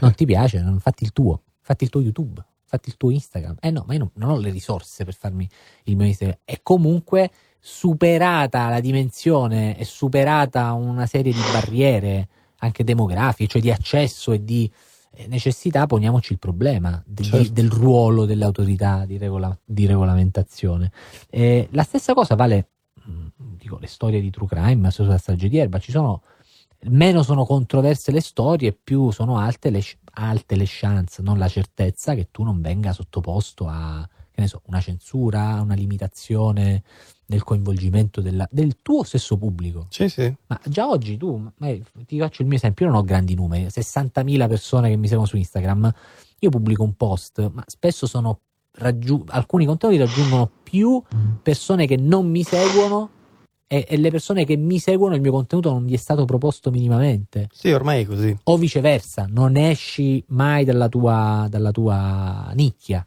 no?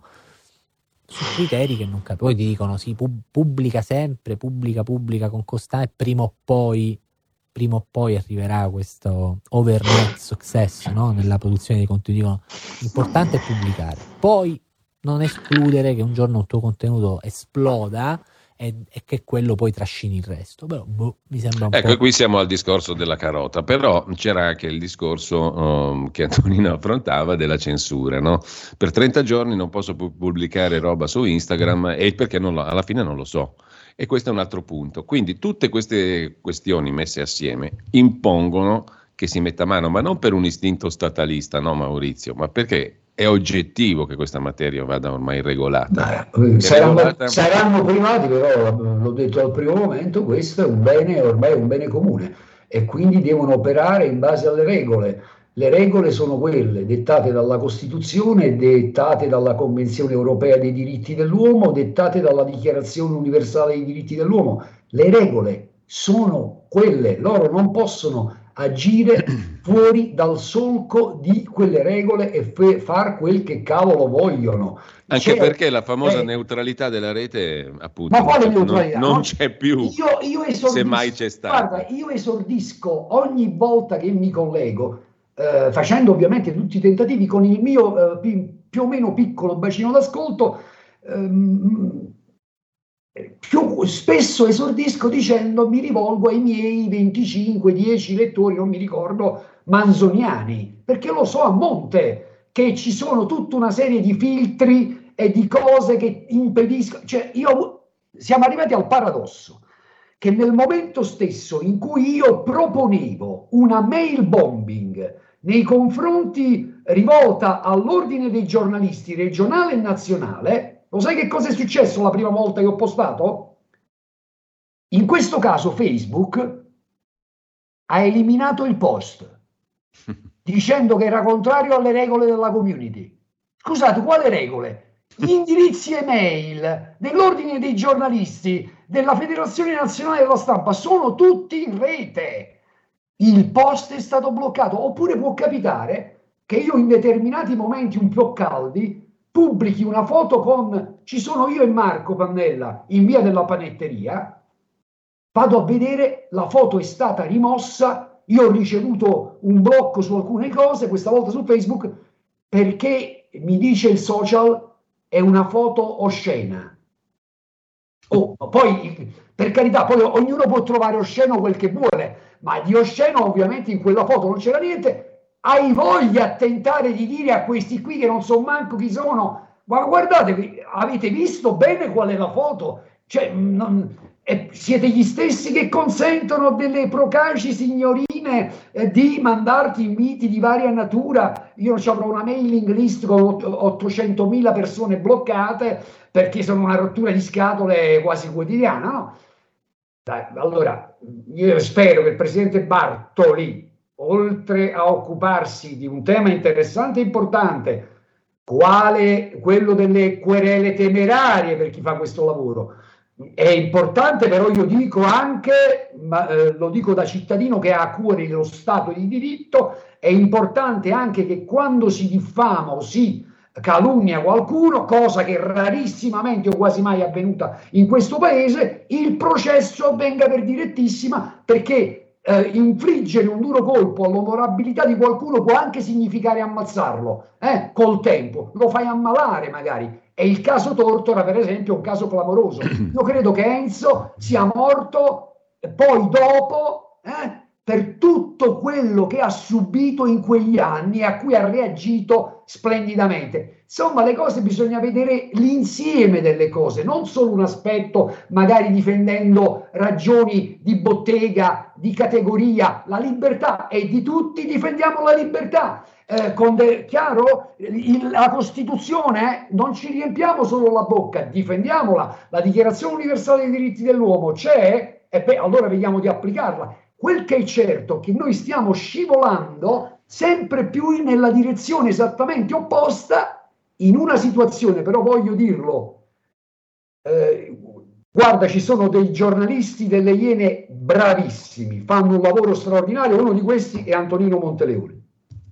Io mi permetto però una cosa, un bravo giornalista delle Iene, un po' di anni fa mi chiama e io gliene do atto di questo, mi chiama e mi dice, senti, ma noi questa storia mi racconti un po' questa vicenda, eh, insomma, che ha a che fare con le attività estrattive in Basilicata, della quale mi occupavo per l'inquinamento che io presumevo stessero provocando. E infatti i fatti mi hanno dato ragione e dopo un po', devo dargliene atto, mi chiamano e mi dicono, noi non possiamo occuparcene. E allora poi sai, la censura viaggia su vari binari, eh, ci sono cose notiziabili, per esempio, qualcuno deve richiedere, io vorrei chiedere a Belpietro perché per tre anni e a Giordano, perché per tre anni non mi hanno mai fatto parlare. perché in questi 18 giorni la verità non ha mai detto che c'era un matto che stava facendo lo sciopero della fame e che tutte le mattine andava in onda su questa radio, Benedetta, meno male che c'è e che ci sei, e loro niente. A Giordano. Ma Belpietro, e perché? Perché? Io vorrei capirlo.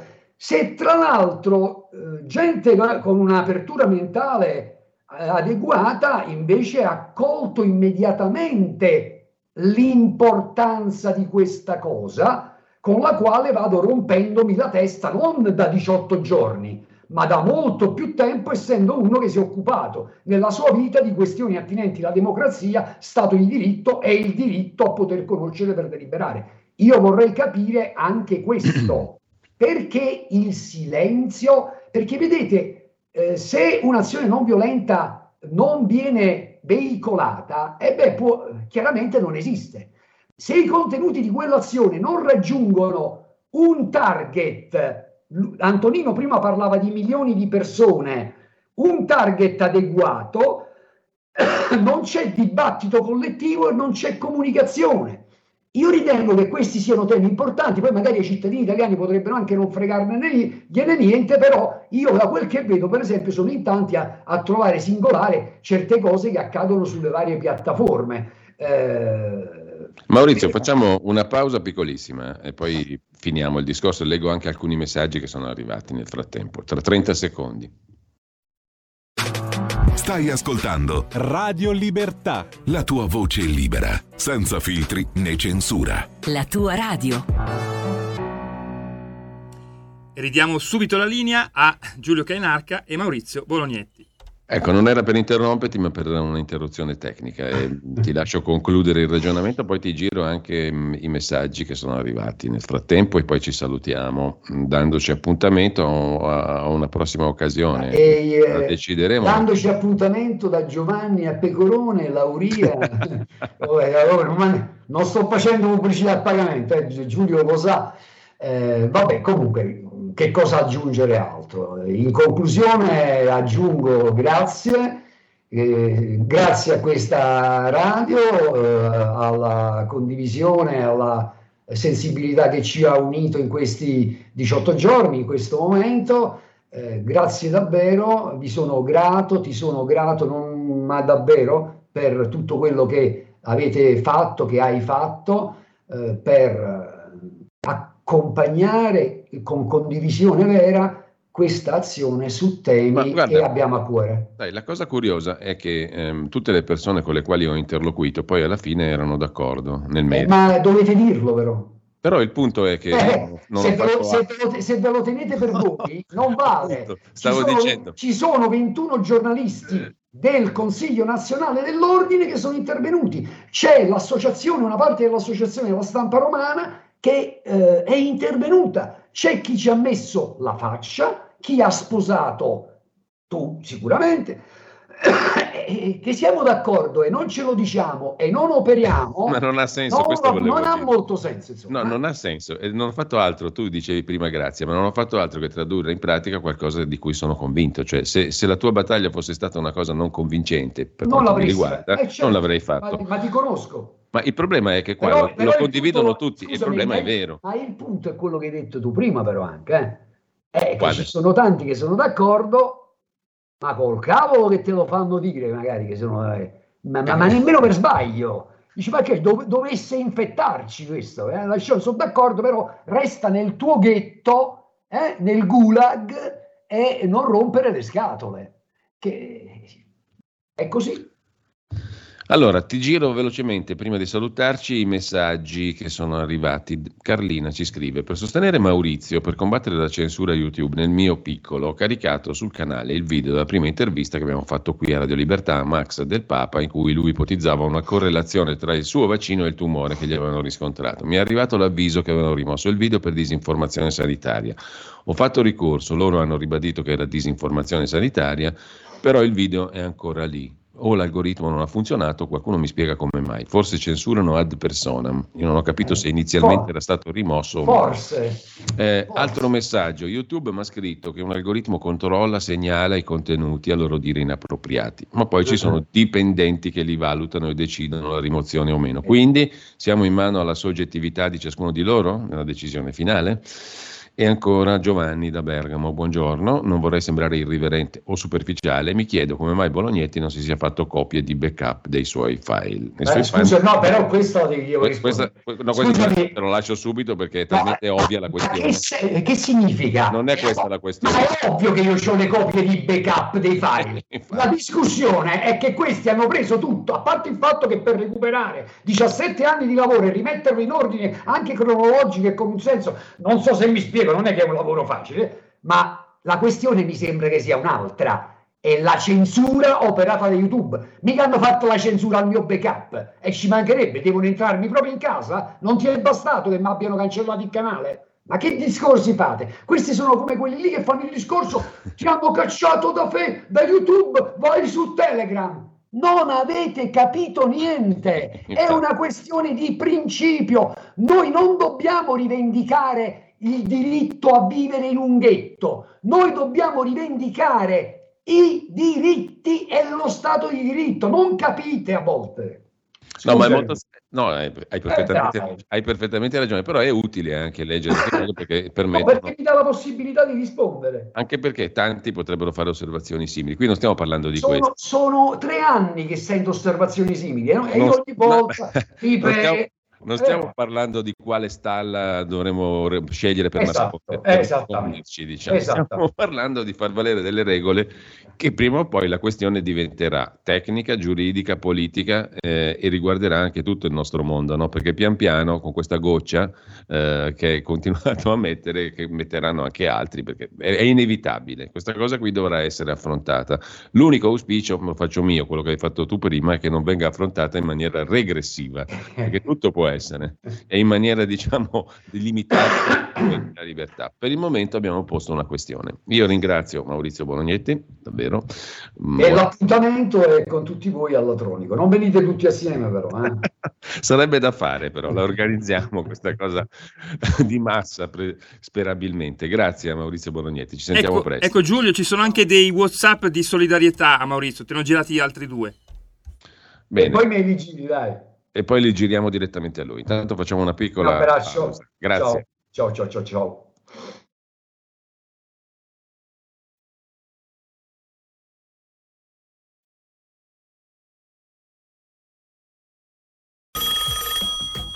Pronto? Avvocato, Mi dica. c'è bisogno di lei. Sono l'avvocato Celeste Collovati. Con me parlerete di pensioni e di diritto del lavoro e tutte le problematiche inerenti al lavoro. Ciao a tutti, sono Massimo Leonardi, avvocato e dottore commercialista. Con me parleremo di diritto tributario, diritto societario e danni da mala sanità. Sono l'avvocato Giorgia Colombo. Con me parlerete di immobili, condominio e diritto dell'arte. Vi aspettiamo! Vi aspettiamo. Vi aspettiamo. L'avvocato risponde ogni giovedì dalle 17 alle 18. C'è bisogno di lei. C'è un equilibrio tra tutte le cose. Luce e ombra. Bene e male. Non ci saranno più regole. Il popolo si sta sollevando. Se quell'equilibrio viene turbato, l'universo lo corregge. Ogni sabato, ore 16. Ogni domenica, ore 14. Il grande cinema. Movie Time. Con Vincent. Il mondo ha di nuovo bisogno di te, della tua magia. L'intrattenimento, l'azione, l'avventura. Movie Time, la magia del cinema. Dentro l'ignoto. Quella è la destinazione. Radio Libertà, vi aspettiamo. Direi che siamo alla resa dei conti.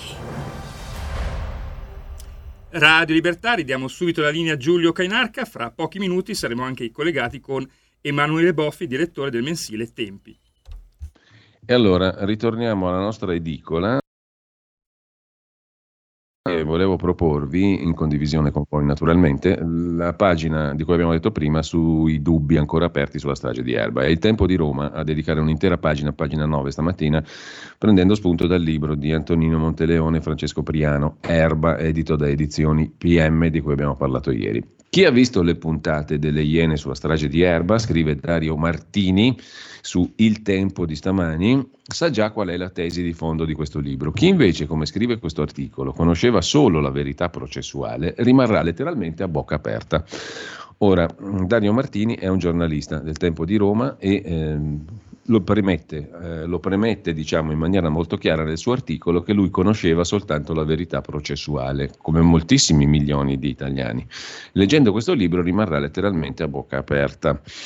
È davvero possibile che Olindo e Rosa siano due innocenti che da 17 anni si trovano in carcere ingiustamente, che siano vittime di un clamoroso errore perpetrato in ben tre gradi di giudizio? Antonino Monteleone e Francesco Periano, che con le loro inchieste hanno contribuito in modo decisivo a riaccendere i riflettori mediatici sul caso, ne sono convinti e in questo libro, Erba, edizioni PM, ripercorrono minuziosamente tutti i punti oscuri del processo, le prove mal valutate, le intercettazioni sparite, gli interrogatori forzati, le confessioni contraddittorie. Ci sono decine di motivi per cui gli assassini di Raffaella Castagna, suo figlio, la nonna del bimbo, Paola Galli, la vicina di casa, Valeria Cherubini, non possono essere Rosa Bazzi o Lindo Romano e vogliamo metterli in fila, scrivono gli autori. Anche i più scettici di fronte alla tesi innocentista, una volta terminata questa lettura, non potranno che nutrire dubbi e non potrà non venire loro in mente un caposaldo del codice di procedura penale. Il giudice, il giudice pronuncia sentenza di condanna se l'imputato risulta colpevole al di là di ogni ragionevole dubbio. La domanda quindi è spontanea. Com'è possibile che 26 giudici a cui è stato sottoposto il caso abbiano preso un abbaglio così grande?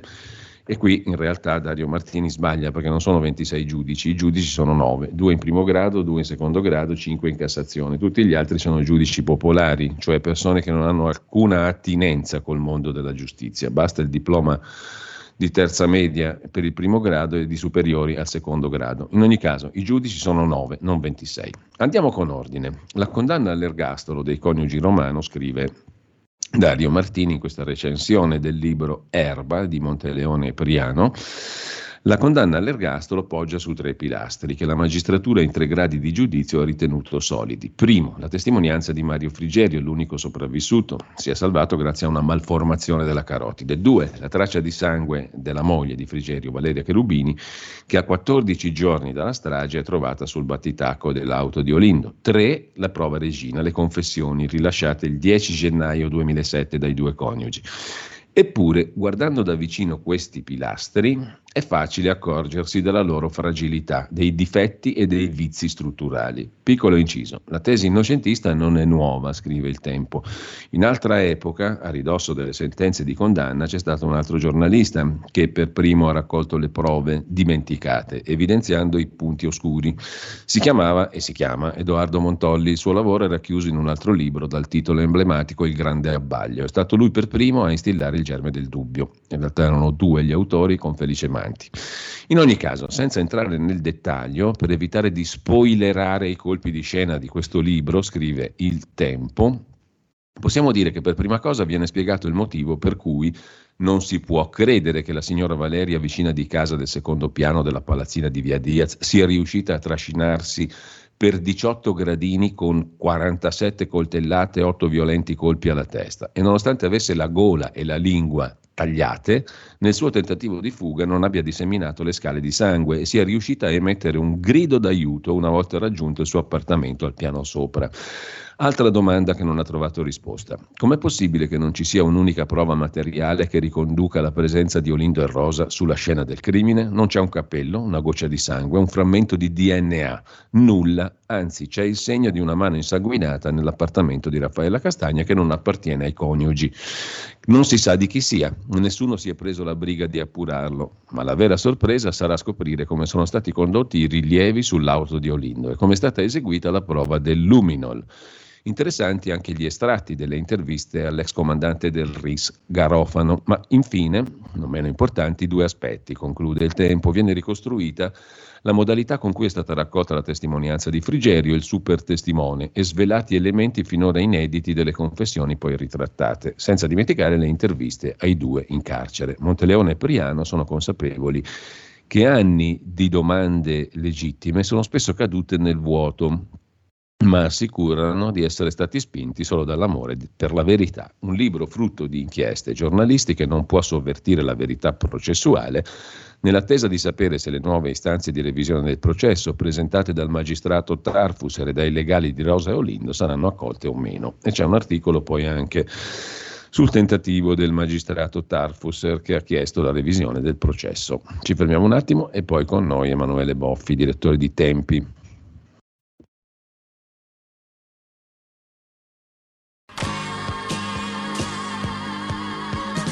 Davide Volpin, un'ora in diretta nel passato per non dimenticare i grandi artisti e la loro grande musica. Ogni sabato dalle 17 alle 18, spazio pomeriggio su Radio Libertà.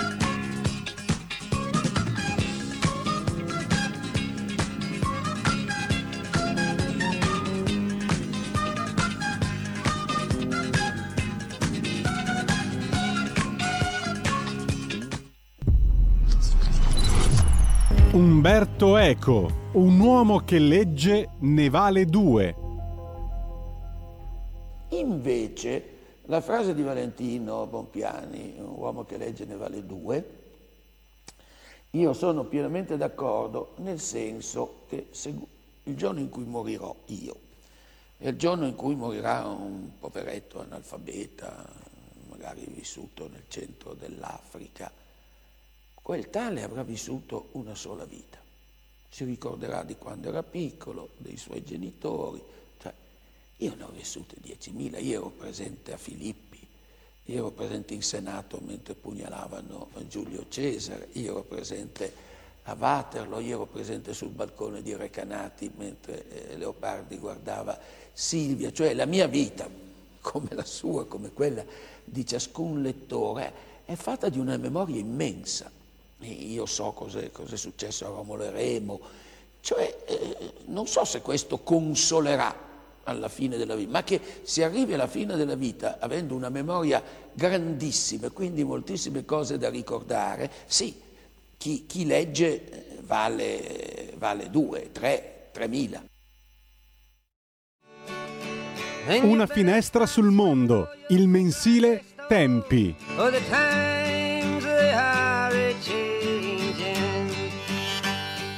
E la linea torna subito a Giulio Cainarca.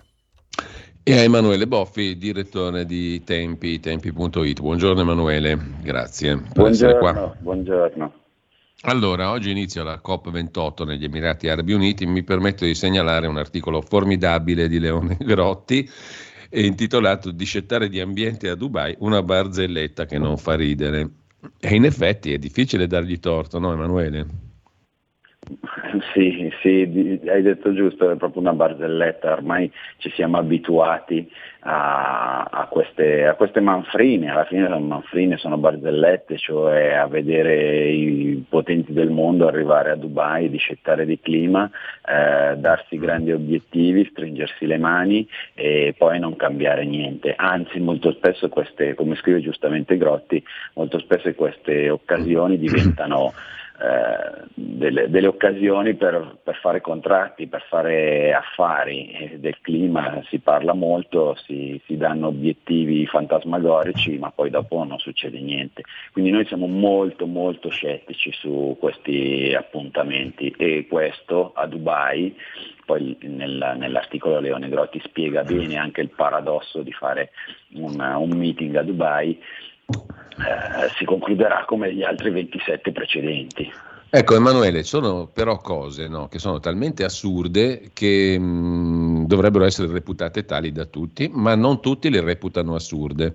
Faccio un esempio, se noi facessimo una conferenza sul femminicidio il 25 novembre e la facessimo tenere da Angelo Izzo, magari qualcuno ci guarda male, mentre invece, permettimi il paragone, però... Mh, mm, tutti saremmo d'accordo che quello lì probabilmente se ne intende diciamo, della materia, ma non sarebbe la persona più opportuna da interpellare su quei temi, no? il 25 di novembre.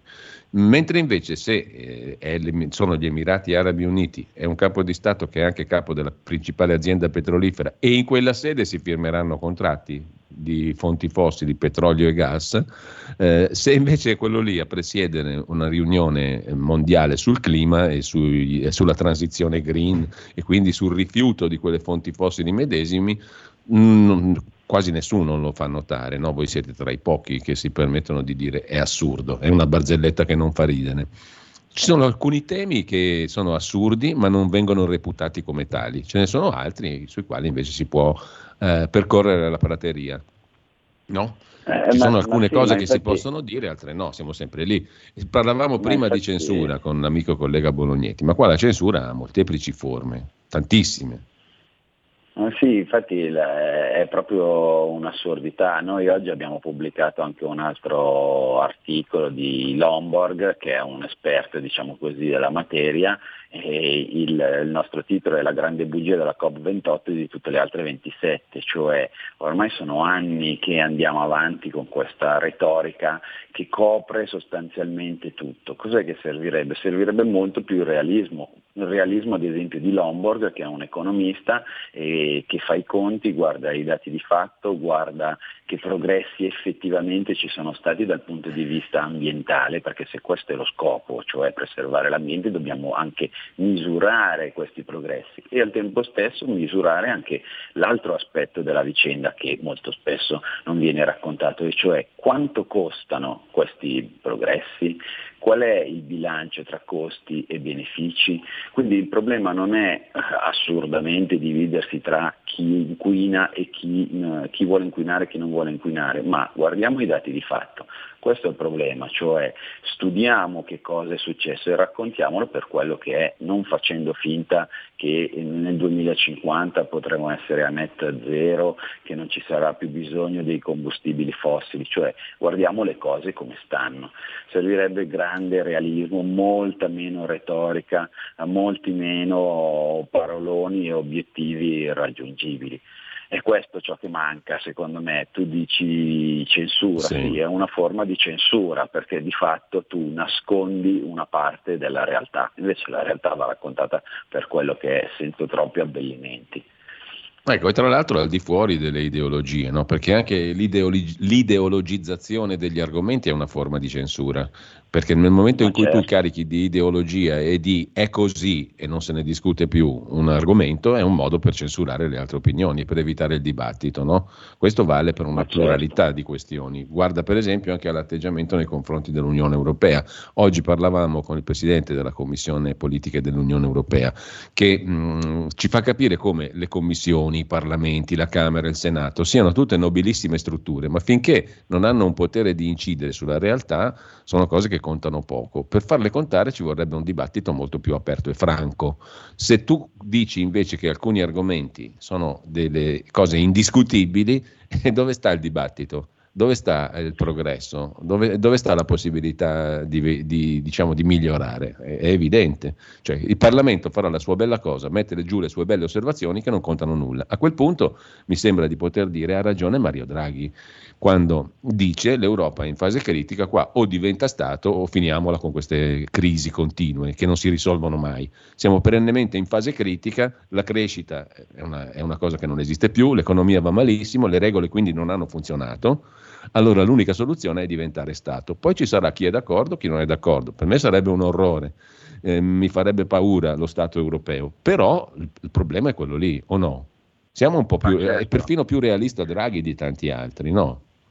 Ma tu adesso hai citato il caso dell'Europa, ma potremmo citare, so, anche tutto questo grande strampalato dibattito che c'è in Italia sul patriarcato, anche questo è un altro esempio. E potremmo dire come morale che appunto da questo punto di vista gli stessi organi di informazione, no? la maggior parte degli organi di informazione ovviamente non, non tutti, eh, dovrebbero aiutare in questo dibattito, invece molto spesso sono semplicemente i megafoni di propaganda. Quindi cos'è che servirebbe? Servirebbe innanzitutto che questi organi di informazione facessero facessero il loro dovere, cioè aiutassero i lettori, i cittadini, l'opinione pubblica a fare i conti con la realtà dei fatti, non con eh, l'ideologia che nasconde la realtà dei fatti. Ma vabbè, come tu sai, questo è un grande tema su cui spesso anche io e te abbiamo parlato, abbiamo discusso, sì. eccetera. Noi, diciamo nel nostro piccolo, eh, così per non darci troppe arie, eh, sia Radio Libertà che Tempi cerca di svolgere questa funzione. Ovviamente tante volte, come tu spesso anche sottolineato, eh, sembra un po' diciamo così, di, gridare nel deserto, cioè eh, effettivamente di essere nascosti da una propaganda monotono che invece dice tutto il contrario. Lo vediamo sull'Europa, lo vediamo sul Green, lo vediamo su questa vicenda terribile ovviamente dei femminicidi che però se tu ti metti a parlare di patriarcato non cogli il punto sostanziale e problematico della vicenda e quindi alla fine metti in campo anche soluzioni che anziché risolvere il problema lo aggravano o non lo ecco. risolvono, ecco. diciamo almeno. Ecco, cosa ci sarà sul um, nuovo mensile di dicembre, se possiamo anticipare qualcosa? Emanuele. Il nuovo, il nuovo ricordando, ricordando tra l'altro che chi va su tempi.it può fare anche un'operazione molto facile, cioè abbonarsi per vedere tutti i contenuti del numero di dicembre, appunto. Sì, l'abbonamento infatti permette questo, cioè di leggere tutto quello che noi pubblichiamo, ma il prossimo numero è dedicato a una cosa per noi tradizionale che fu inventata dal nostro fondatore scomparso due anni fa, Luigi Amecone, che si chiama Tedeum, che è una, un numero speciale diciamo, che noi facciamo sempre a dicembre, a fine anno, in cui chiediamo ad alcune eh, personalità per noi significative di scrivere un Tedeum. Cos'è un Tedeum? Un Tedeum è sostanzialmente un ringraziamento, cioè eh, i giornali di solito sono pieni di brutte notizie, questo è normale perché dobbiamo raccontare quello, però noi una volta all'anno chiediamo a questi interlocutori invece di scrivere una buona notizia, cioè una cosa che gli è successa durante l'anno e per cui si sentono di ringraziarci. Quindi nel prossimo numero c'è tutto questo, diciamo, questo, questo inserto sì. speciale di ringraziamenti che noi abbiamo chiesto alle persone più... Che bello, diverse, è una cosa che fa respirare, che, fa, che, porta aria buona. Mm. Sì, Ringraziare. Ringraziare per qualcosa è una bellissima cosa. Poi, infatti, una sì, volta all'anno, nel mese di dicembre, mi sembra una bellissima tradizione. Aveva ragione, amicone. Fammelo dire sì, da lettore. Molto spesso si tratta ovviamente anche di situazioni eh, drammatiche se non tragiche, cioè persone che durante l'anno hanno vissuto eh, situazioni molto difficili. Infatti la cosa interessante è trovare un motivo per cui ringraziare anche all'interno di questo marasma che è la vita, no? quindi persone magari che sono state ammalate o cristiani che si sono trovati certo. a vivere in situazioni di persecuzione. Eh, insomma, ci sono dentro cose così. E poi l'altra cosa che abbiamo fatto in questo numero che segnalo, è cioè che abbiamo pubblicato una cosa che uscirà tra una decina di giorni, e cioè un saggio di Sergio Belardinelli, eh, scritto per, la, per, il Substack, per la newsletter Lisander sul politicamente corretto e la cancel culture, che è un argomento su cui noi torniamo spesso e anche in questo caso abbiamo deciso di anticipare questo saggio perché ci sembra di grande valore, di grande intelligenza eh, e quindi anche tutto il dibattito che poi scaturirà da questa presa di posizione di Belardinelli noi ne daremo conto su tempi. Ecco. Bene, allora ehm, due tweet ti chiedo per chiudere, visto che sono le 9.28, Emanuele. Il primo, prendo spunto da un bell'articolo di Andrea Venanzoni, questo si trova sulla pagina online di tempi.it sull'Expo 2030 e la sconfitta di Roma. No?